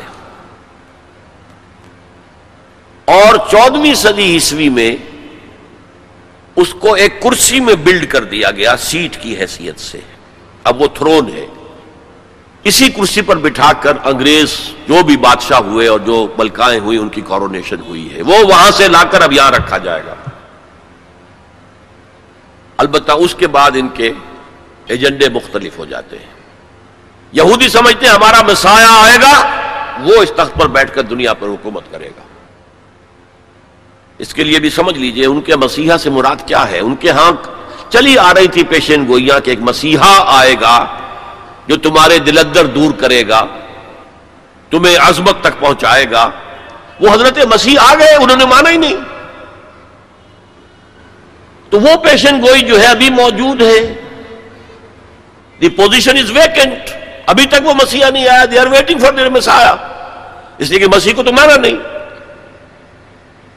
اور عیسائیوں کا خیال ہے حضرت مسیح کا جو سیکنڈ نزول ہوگا سیکنڈ کمنگ تو وہ اس تخت پر بیٹھ کر حکومت کریں گے پوری دنیا پر یہ ایجنڈا ہے۔ کوئی سبب معلوم ہو سکا ہے آج تک کہ عراق پر کیوں حملہ کیا گیا؟ اور کمال ہے کہ اس قوم نے پھر اسی شخص کو منتخب کر لیا۔ نائن الیون کس نے کیا؟ اس کی کوئی کبھی تحقیق ہوئی ہی نہیں روک دیا گیا؟ جب شروع میں تحقیق شروع ہوئی تھی، تو پہلے تو بیان آیا تھا بش کا کہ یہ لیک کیوں ہو رہی ہیں چیزیں اس سے؟ اور پھر سسٹم روک دیا گیا۔ یہ سارا جو معاملہ ہے history is going towards that direction لیکن بہرحال، اس میں جو مسجد اقسا کی شہادت کے بعد اور قبت السخرہ کے گرانے کے بعد جو خون کھولے گا عرب نوجوانوں کا اس کا آپ اندازہ نہیں کر سکتے۔ عرب کے اندر جوش تو اب بھی ہے، نوجوانوں میں بہت ہے۔ وہ ایک ایسی بات ہوگی کہ جس پر خون جوش کھائے گا اور اس سے پہلے تو یہ حکمران کہ جو ویسٹ کے گماشتے ہیں، یہ انہیں قتل کریں گے، بھونیں گے۔ اور پھر یہ کہ کرسچنز اور جیوز اور انہیں جیوز میں سے اینٹی کرائسٹ بھی کھڑا ہو جائے گا۔ دجال۔ یہ مقابلے ہونے ہیں، لیکن میں اب تفصیل میں نہیں جانا چاہتا۔ لیکن ان کے ذریعے سے عالم عرب پر تو بہت بڑا، بہت سخت عذاب آئے گا۔ باقی عالم اسلام دوسرے درجے میں ہے۔ مجرم۔ ہم سمجھتے ہیں کہ نمبر دو پر ہم مسلمانان پاکستان ہیں۔ جنہوں نے اس ہندوستان کی تقسیم اسلام کے نام پر کروائی۔ اور ستاون برس گزر گئے ہیں کہ اس اسلام کا کوئی نام و نشان وہاں نہیں ہے۔ وہی اسلام ہے جو ہر جگہ ہے، یہاں بھی ہے۔ مسجدوں میں آپ بھی جا رہے ہیں، ہم بھی جا رہے ہیں۔ لیکن وہ اسلامی نظام جو کہا گیا تھا کہ اسلام کے اصول حریت و اخوت و مساوات کا ایک نمونہ دنیا کو دکھانا چاہتے ہیں، وہ کہاں ہے؟ لیکن یہ کہ جہاں تک عرب پر اس عذاب خدا بندی کا تعلق ہے، اس کا تو مجھے یقین ہے، ہوگا۔ اور ہالو کاسٹ سے کم سے کم دس گنا ہوگا۔ خاکم بدہن۔ جیسے نیبوکٹ نظر کے ہاتھوں جتنے بڑے تھے، اس سے سو گنا جو ہے وہ تاتاریوں کے ہاتھوں مرے۔ لیکن یہ کہ باقی امت جو ہے، شاید اللہ تعالی ہمیں ہدایت دے دے۔ شاید اللہ تعالیٰ قوم یونس کی طرح ہمیں توبہ، اجتماعی توبہ کی توفیق دے دے۔ اللہ کی رحمت سے ہم اس اعتبار سے مایوس نہیں ہیں۔ اپنی جو بھی ہماری بسات ہے، کوشش کر رہے ہیں کہ وہاں پر اسلامی نظام آ سکے، جس کے لیے وہ ملک بنایا گیا تھا۔ بہرحال یہ ہے میرا تجزیہ مستقبل کے بارے میں۔ میں اب اسی پر اتفاق کر رہا ہوں، معمول سے بھی زیادہ ٹائم آج ہو گیا ہے۔ اللہ تعالیٰ مجھے بھی اور آپ کو بھی توفیق دے کہ ہم قبر ہمت کسیں۔ اور اس دلدل سے نکلنے کی کوشش کریں اور اپنی زندگیاں وقف کریں اس کام کے لیے کہ جیسے کل میں نے کہا تھا، جاگو اور جگاؤ۔ ہوش میں آؤ، دوسروں کو ہوش میں لاؤ۔ پھر مل جل کر ول تکم منکم امت یدون الخیر و یا بالمعروف ینہون عن المنکر۔ اللہ تعالیٰ توفیق دے۔ وما توفیق اللہ باللہ العلی العظیم۔ الحمدللہ، ڈاکٹر صاحب۔ اس عظیم الشان جلسے کی کثیر تعداد نے آپ کے ساتھ علمی اور ذہنی افق پر مستقبل اور حال اور جو ماضی گزرا، اس کا یادگار سفر طے کیا۔ الحمدللہ۔ اب ہم سوال و جواب کا سیشن شروع کر رہے ہیں۔ سب سے پہلا سوال ہے ایک مصطفیٰ انصاری صاحب ہیں، وہ کہتے ہیں کہ there is no religious tolerance in Islam for other faiths how can we refute this allegation in the light of the teachings of holy Quran tolerance اگر نہ ہوتی اسلام میں دوسرے فیتس کے لیے، تو ہندوستان میں کوئی غیر مسلم بچ جاتا؟ کس قدر لمبے عرصے تک یہاں حکومت کی ہے؟ ٹالرنس کا سب سے بڑا ثبوت تو ہندوستان ہے۔ اور میرا دعویٰ ہے کہ کبھی بھی پوری تاریخ میں کسی شخص کو مذہب تبدیل کرنے پر مجبور نہیں کیا گیا۔ پوری اسلامی تاریخ۔ دوسرا سوال what is the difference between دعوت اسلام and missionary church please mention دعوت اسلام اینڈ مشنری چرچ دیکھیے دو قسم کی دعوتیں دنیا میں ہوتی ہیں۔ ایک مشنری ہے، ایک عقیدے کو پھیلانا ہے صرف۔ ان کے پاس کوئی نظام کا کیا؟ قانونی کوئی نہیں۔ تو سینٹ پال نے قانونی ختم کر دیا تھا۔ لہذا Christianity is the religion which has no law کوئی شے حرام نہیں، کوئی شے فرض نہیں۔ بس، ایک اخلاقی تعلیم ہے اور کچھ بھی نہیں۔ تو مشنری جو ہوتی ہیں، وہ صرف عقیدہ پھیلاتے ہیں یا عقیدے کے ساتھ عبادات اس کو پھیلاتے ہیں۔ اور ریولوشنری دعوت ہوتی ہے کہ جو ایک ریولوشن لانا چاہتی ہے، نظام بدلنا چاہتی ہے۔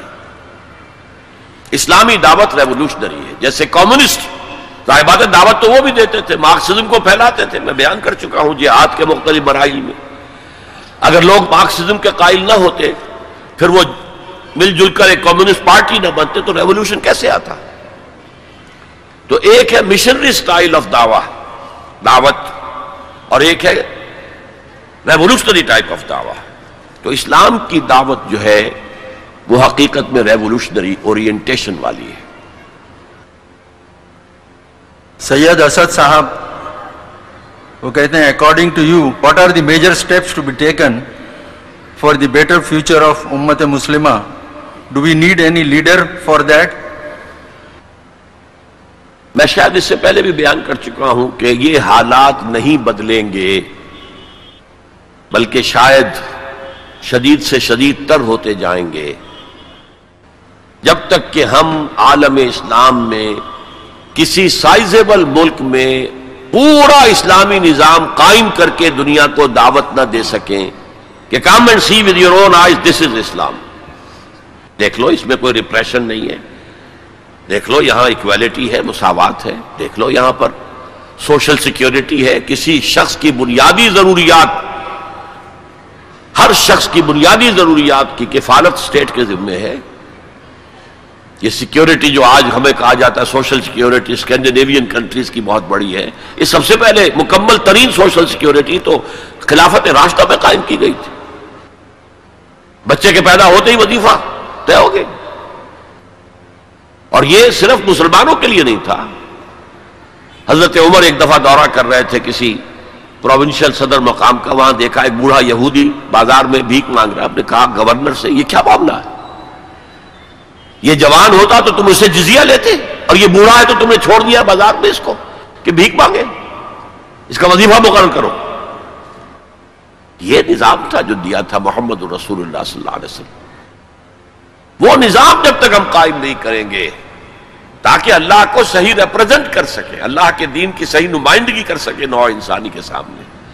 اس وقت تک یہ سزا جو ہم پر مسلط ہے، یہ ختم ہونا تو دور راہ کمی بھی نہیں آئے گی اس میں۔ فضل محمود، سرکاری ملازم ہیں، وہ کہتے ہیں کہ why did Hitler kill Jews indiscriminately when a large number of them were innocent and believed in the oneness and the supremacy of almighty God does اور اسلام جسٹیفائی دی سیم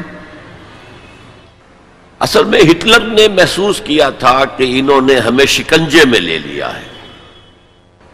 ان کے جو فائنینشل جو ٹینٹیکلز ہیں، بینکنگ کے نظام کے ذریعے سے they are controlling us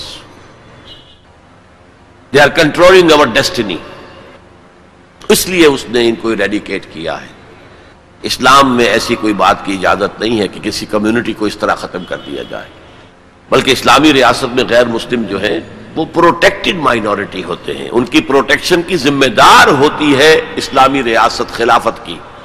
اس لیے انہیں ذمہ کہتے ہیں۔ ذمہ کا مطلب کیا؟ ذمہ دار ہے حکومت۔ ان کی حفاظت کی، ان کے عبادت گاہوں کی حفاظت کی، ان کے پرسنل لا کی آزادی کی، ان کی مذہبی آزادی کی پوری پوری ذمہ داری لیتی ہے ریاست۔ زبیر حسن صاحب سروس کرتے ہیں۔ عیسائیوں کے عقیدے کے مطابق حضرت عیسیٰ کو یہودیوں نے سولی پر چڑھایا تھا۔ مگر عیسائی دشمن مسلمانوں کے بنے۔ کیا مسلمانوں کو مختلف طریقوں سے یہ بات عیسائیوں کو یاد نہیں دلانی چاہیے کہ یہ تم کیا کر رہے ہو؟ دشمن تو تمہارے یہودی ہیں، ہم نہیں۔ کرنا چاہیے لیکن یہ کہ جب یہودیوں نے اس طور سے ان کو اپنے شکنجے میں کس لیا ہے، اب آپ کا کہنا ان کے اوپر اثر انداز نہیں ہو سکتا۔ میں نے ایک تقریر کی تھی اور کتابچہ میں لکھا تھا ٹو کرسچنز ود لو کہ بھائی حضرت مسیح کے بارے میں تم جو کچھ مانتے ہو، تقریباً وہ سب کچھ ہم بھی مانتے ہیں۔ ان کی ورجن برتھ کواری مریم سے پیدا ہوئے، ان کا کوئی باپ نہیں ہے، ہم بھی مانتے ہیں، تم بھی مانتے ہیں۔ ان کے میریکلز قرآن نے جس قدر تفصیل سے دیے ہیں، ہم مانتے ہیں۔ ان کی اسینشن ٹو ہیون وہ چلے گئے آسمان کے اوپر، ہم بھی مانتے تم بھی مانتے بس فرق کیا ہے؟ تم سمجھتے ہو سولی چڑھے، اس پر مر گئے، اور پھر بعد میں ریزریکشن ہو گئی، اور پھر چلے گئے۔ ہم کہتے ہیں کہ وہ سولی چڑھے ہی نہیں۔ لیکن یہ کہ ascension to heaven is common he second coming is common عیسائی بھی مانتے ہیں، ہم بھی مانتے ہیں۔ لیکن یہ کہ جادو ایسا چل چکا ہے اس وقت۔ عیسائیوں، خصوصاً پروٹیسٹنٹ عیسائیوں پر یہودیوں کا، وہ اس درجے کامیاب ہو چکے ہیں، انہوں نے فتح کر لیا ہے۔ آج سے کوئی چھ سات سال پہلے میں ہوسٹن میں تھا امریکہ میں، اور ہمارا وہاں اینول کنونشن ہو رہا تھا، تنظیم اسلامی نارتھ امریکہ کا۔ تو وہاں ہم نے ایک سیشن رکھا تھا۔ اس میں ایک یہودی پروفیسر کو بلایا تھا، ایک عیسائی کو۔ اور ایک ہماری طرف سے نوجوان مسلمان مقرر تھے۔ وہاں جو آیا تھا مسٹر وشو گراڈ پروفیسر امیریٹس یہودی، اس نے کہا، اسرائیل کی سپورٹ تو ہم سے بڑھ کر یہاں کے عیسائی کر رہے ہیں، ہم تو نہیں کر رہے۔ پریکٹسنگ یہودی اسرائیل کے حق میں آج تک بھی نہیں ہے۔ پہلے تو بالکل ہی نہیں تھے۔ سکسٹی سیون کے بعد بہت سے پریکٹسنگ جو یہودی ہیں، انہوں نے تسلیم کر لیا اسرائیل کو۔ جب انہوں نے بیت المقدس پورا فتح کر لیا اور اب وہ ٹیمپل ماؤنٹ ان کے قبضے میں ہے، ورنہ لیکن اب بھی بڑے بڑے یہودی وہ ہیں کہ جو کہتے ہیں کہ نہیں، یہ غلط کام ہے، جب تک ہمارا مسایا نہیں آئے گا، اس وقت تک کوئی موو نہیں۔ بہرحال یہ میں نے کہا تھا، انہوں نے فتح کیا۔ Give the devil his due انہوں نے بڑی محنتیں کی ہیں اس کے لیے، بڑی مشقتیں کی ہیں، بڑی پلاننگ کی ہے بڑی تکلیفیں اٹھائی ہیں۔ یورپ میں جو عیسائیوں کے ہاتھوں پرسیکیوشنز ہوئی ہیں، داستانیں سنیے، تو لرزہ تاری ہوتا ہے انہیں گھیٹوز میں رکھا جاتا تھا۔ شہروں میں، بستیوں میں آبادی کی اجازت نہیں تھی۔ باہر رہو دفع ہو جاؤ۔ صرف دو گھنٹے تمہارے لیے آزادی ہے شہر کے اندر داخل ہو سکتے ہو۔ کچھ خرید و فروخت کرنی ہو، اور پھر جاؤ دفع ہو جاؤ۔ یہ تو حال تھا یہودیوں کا۔ یہودی شدید ترین پرسیکیوشن کے اندر تھے اسپین میں۔ تبھی تو یہودیوں نے مدد کی تھی، مسلمانوں کی۔ جبکہ انہوں نے فتح کیا اسپین راستے بتائے تھے، مدد کی تھی۔ اسی لیے اسپین کے اندر پھر مسلمانوں نے تاریخ ابن زیاد سے بعد جو حکومت قائم ہوئی، یہودیوں کو بہت اونچا مقام دیا۔ بالکل وہ حال ہو گیا تھا جیسے کہ بنی اسرائیل کا حال ہو گیا تھا، مصر میں حضرت یوسف علیہ السلام کا جو زمانہ تھا۔ چہیتے اور لاڈلے، بہترین سرزمین جو ہے، جوشن کی سب سے زیادہ زرخیز وہ ان کو دی گئی تھی۔ اسی طرح یہ لکھا ہے بینگوریون نے اپنی کتاب میں۔ Muslim Spain was the golden era of our diaspora یہ جو ہم دنیا میں منتشر رہے ہیں۔ سن ستر سے لے کر انیس سو سترہ تک، اس میں ہمارا عہد زرری جو ہے وہ مسلم اسپین ہے۔ فاروق صاحب ہیں، وہ پوچھتے ہیں can you put some light on rising of Islam religion in future میں نے تو بیان کر دیا ہے کہ اسلام ایز اے ریلیجن تو اب بھی بڑھ رہا ہے۔ یورپ اور امریکہ میں بھی مانا جاتا ہے the fastest growing religion is Islam. جتنے لوگ اسلام قبول کر رہے ہیں وہاں، لیکن مذہب کی حیثیت سے، دین کی حیثیت سے نہیں۔ اور بش بھی جب یہ کہتا ہے کہ وی آر ناٹ اگینسٹ اسلام تو سچ کہتا ہے۔ اسلام ایز اے مذہب we are ready to welcome you have come to America you have purchase churches synagogues turn them into mosques did we object ہم نے کوئی اعتراض کیا آپ پر آپ نے یہاں کتنے ہی عیسائیوں کو مسلمان بنا دیا خاص طور پر ایفرو امریکنس کو اور پھر کچھ گورے بھی ہوئے ہیں خاص طور پر عورتیں تو ہم نے اعتراض کیا آپ کو نماز پڑھنے سے روکا آپ کو روزہ رکھنے سے روکا ہم تو رمضان میں وائٹ ہاؤس میں آپ کو ایک افطار پارٹی بھی دے دیتے ہیں عید الفطر، عید الاضحیٰ پر کومومریٹو سٹیمپس بھی ایشو کر دیتے ہیں۔ تو مذہب کے اعتبار سے ہماری کوئی لڑائی نہیں۔ لیکن اجتماعی نظام، the political socio economic system nothing doing وہ ہم نے عیسائیوں کا نہیں قبول کیا تھا، اس کے خلاف چالیس برس ہم نے جنگ کی ہے۔ کولڈ وار یہ سینٹو بنا اور سیٹو بنا اور اور نیٹو بنا، کائے کے لیے تھا۔ یہ ساری کولڈ وار وہ تو ہاٹ ہو جاتی اگر دونوں طرف ایٹم بم نہ ہوتا۔ تو ہاٹ کبھی کی ہو گئی ہوتی ہو۔ لیکن معلوم تھا کہ ادھر بھی ایٹم بم ہے ادھر بھی ایٹم بم ہے تو تباہی آئے گی تو دونوں کی آئے گی، اس لیے وہ ہاٹ وار نہیں بنی، کولڈ وار رہی۔ بہرحال، یہ ہے کہ وہ اسلام کو مذہب کی حیثیت سے تو آج بھی fastest growing religion in the West today even today is Islam but as a religion ایک سوال ہے فیصل صاحب ہیں وہ کہتے ہیں کہ in your speech you say that terrorist attacks are counterproductive. Whereas we have seen that due to this, many people have reverted to Islam. میرے خیال میں کہ جو اس کا نقصان ہو رہا ہے کہ پوری دنیا کی رائے عامہ مسلمان فنڈامنٹلز کے خلاف ہو رہی ہے وہ سمجھتے ہیں یہ سب کے سب ایسے ہی ہیں آپ کو معلوم ہے کہ فرسٹ گلف وار میں پوری دنیا جمع ہو گئی تھی صدام کے خلاف۔ اس دفعہ عراق وار میں جمع نہیں ہو سکے۔ افغانستان میں بھی سب جمع ہو گئے تھے، عراق وار میں جمع نہیں ہو سکے۔ کتنے بڑے بڑے ڈیمانسٹریشن ہوئے ہیں۔ ملینز کے۔ پورے یورپ کے اندر، امریکہ کے اندر، انگلستان کے اندر۔ تو یہ رائے عامہ ہے نا آخر۔ چاہے اس وقت جو ہے وہ امریکہ طاقت کے نشے میں چور ہے، نہ رائے عامہ کی اسے پرواہ ہے، نہ یونائٹڈ نیشنز کی پرواہ ہے، اس کو بائی پاس کر رہا ہے، نہ انٹرنیشنل لا کی پرواہ ہے، اس کے دھجیاں بکھیر رہا ہے۔ اور کوئی ابھی تک سبب ثابت نہیں کیا جا سکا۔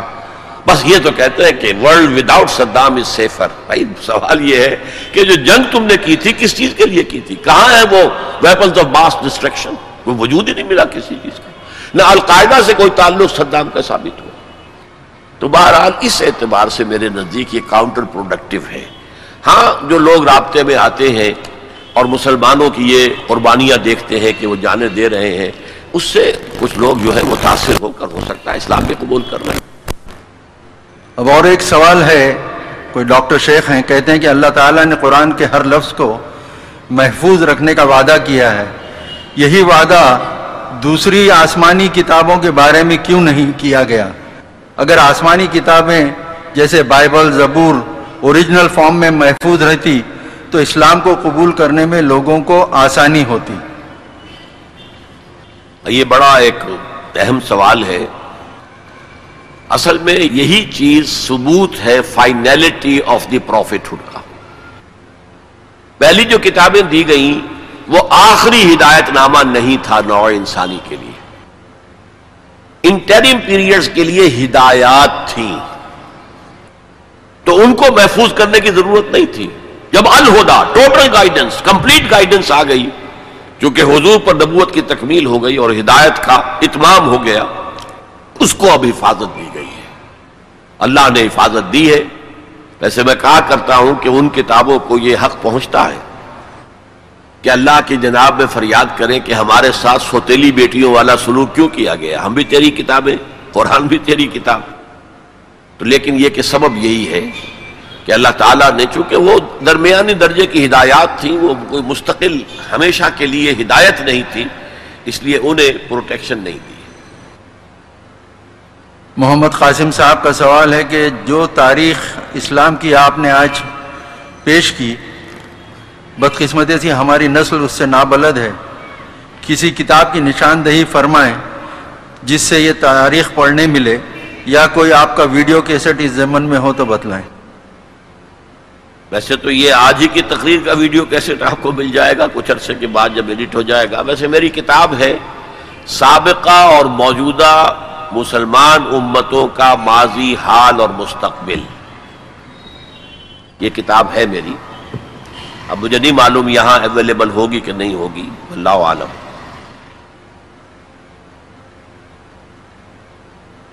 ایک خاتون ہے حمیرہ آپ سوال کر رہی ہیں کہ الگ الگ علاقوں میں مسلمانوں کی الگ الگ زبانیں ہیں۔ کیا یہ چیز مسلمانوں کے اتحاد میں رکاوٹ کا باعث بنتی ہیں؟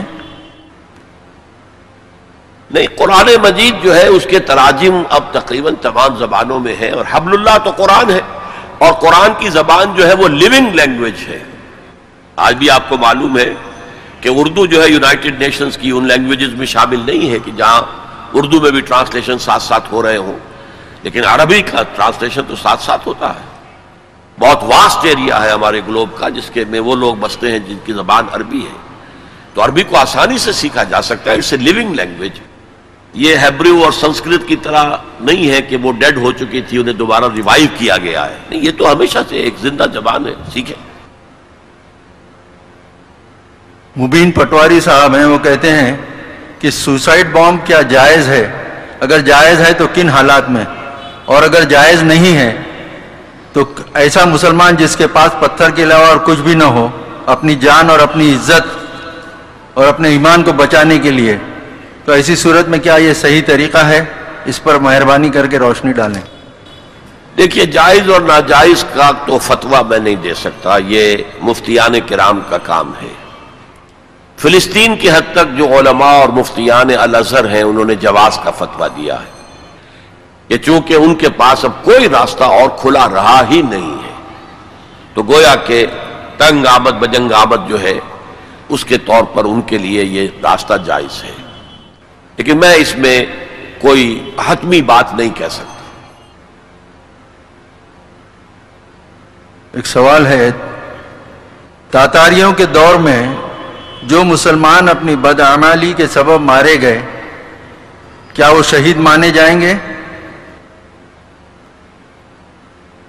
اللہ بہتر جانتا ہے اسی کے ہاں معاملے ہونے ہیں۔ ہم خام کا فتوے لگائیں۔ کہ وہ شہید تھے یا نہیں تھے ہمارے فتووں کی کیا حیثیت ہے؟ انہی کا دوسرا سوال ہے کہ انیس سو اڑتالیس میں یہودیوں کی سلطنت یعنی اسرائیل کس ملک کا حصہ تھی؟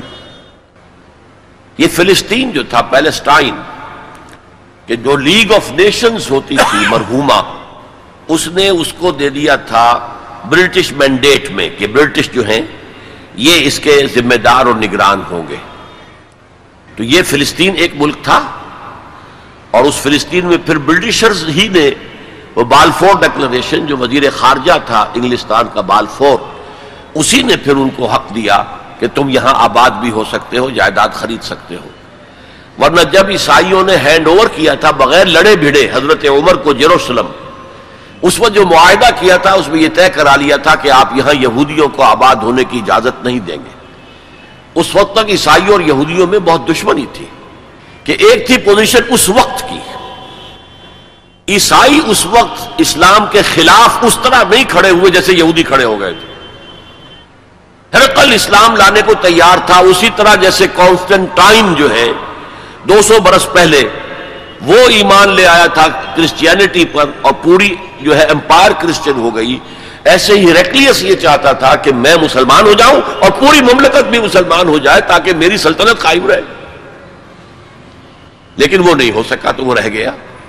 اسی طرح حضور نے جو خط بھیجے، اس میں جو مقوقس تھا پیٹری آرک آف الیگزینڈریا اس نے بڑا اکرام کیا۔ حضور کے سفیر کا تحفے بھیجے، حضرت ماریا قبطیہ انہی کی بھیجی ہوئی تھی، جن کے بطن سے حضرت ابراہیم کی ولادت ہوئی ہے۔ گھوڑا بھیجا حضور کے لیے تحفہ دیا۔ اور سب سے بڑی بات یہ، نجاشی نے پناہ دی۔ عیسائی تھے، پھر مسلمان ہو گئے، لیکن پناہ دی ہے۔ حضرت جعفر تیار نے جب وہاں پر سورہ مریم کی آیات پڑھ کر سنائی اس کے دربار میں، تو وہ جو ہے، اس نے کہا کہ حضرت مسیح کی اصل حقیقت یہی ہے جو ان آیات میں بیان ہوئی ہے۔ اس سے ایک دن کا برابر بھی زیادہ نہیں ہے مسیح۔ تو عیسائی جو ہے وہ اقرب تھے۔ اقرب مودت من الزین آمنوا الزین قالو انا نسارا مسلمانوں کے ساتھ محبت میں، مودت میں قریب ترین وہ ہیں جو اپنے آپ کو نصارہ کہتے ہیں۔ لیکن یہ اس وقت کی صورت تھی۔ اب جو ہے یہودیوں نے کیپچر کر لیا ہے کرسچینٹی کو۔ وہ ایک لمبی داستان ہے، پھر اس کے یہاں امکان نہیں ہے کہ میں پوری سٹوری بیان کروں۔ ہاؤ دے اچیو دس گول تو اب در حقیقت وہ مل کر ایک امت بن چکے ہیں۔ البتہ ان میں جو اختلافات ہیں، عیسائی کیتھولک عیسائی اور پروٹیسٹنٹ عیسائی۔ پروٹیسٹنٹ عیسائی یہ یہودیوں کی سلطنت کی سپورٹ کر رہے ہیں۔ اور وہ میں آپ کو چار پانچ نکاتی ایجنڈا بتا چکا ہوں۔ لیکن ان کا یہ کہنا ہے، یہ میں نہیں جانتا، لیکن ان کا کہنا ہے پروٹیسٹنٹس کا، کہ یہ جو یورپین یونین قائم ہو رہی ہے، یہ شیطان پوپ، وہ شیطان کہتے ہیں پوپ کو۔ یہ شیطان پوپ جو ہے ریوائیو کر رہا ہے اولڈ ہولی رومن امپائر اور اس کے بعد یہ لاسٹ کروسیڈ کی تیاری ہوگی اور فلسطین کو فتح کیا جائے گا اور وہاں پر ایک کیتھولک حکومت قائم کی جائے گی۔ یہ گویا کہ ان کے کہنے کے مطابق کیتھولک چونکہ جو یورپ کے جو سینٹرل ممالک ہیں، وہ سب کے سب کیتھولک اکثریت پر مشتمل ہیں۔ یہ تو یورپ سے باہر بیٹھا ہوا ہے انگلستان جو ہے، جو کہ پروٹیسٹنٹ ہے۔ تو یورپ کا حصہ ہے بھی، نہیں بھی ہے، وہ علیحدہ بھی ہے، جزیرے کے طور پر۔ تو پروٹیسٹنٹس جو ہے وہ بالکل اعلی کار ہے ویسے عام عیسائی بھی اب ان کو تسلیم کر چکے جزاک اللہ ڈاکٹر صاحب، سب سے پہلے میں اللہ بار تعالیٰ کا شکر ادا کرتا ہوں۔ جس کے فضل و کرم سے ہمیں یہ موقع فراہم ہوا کہ ہم سب یہاں جمع ہوتے اور ڈاکٹر صاحب کی صحبت میں ایک زبردست تقریر سنتے۔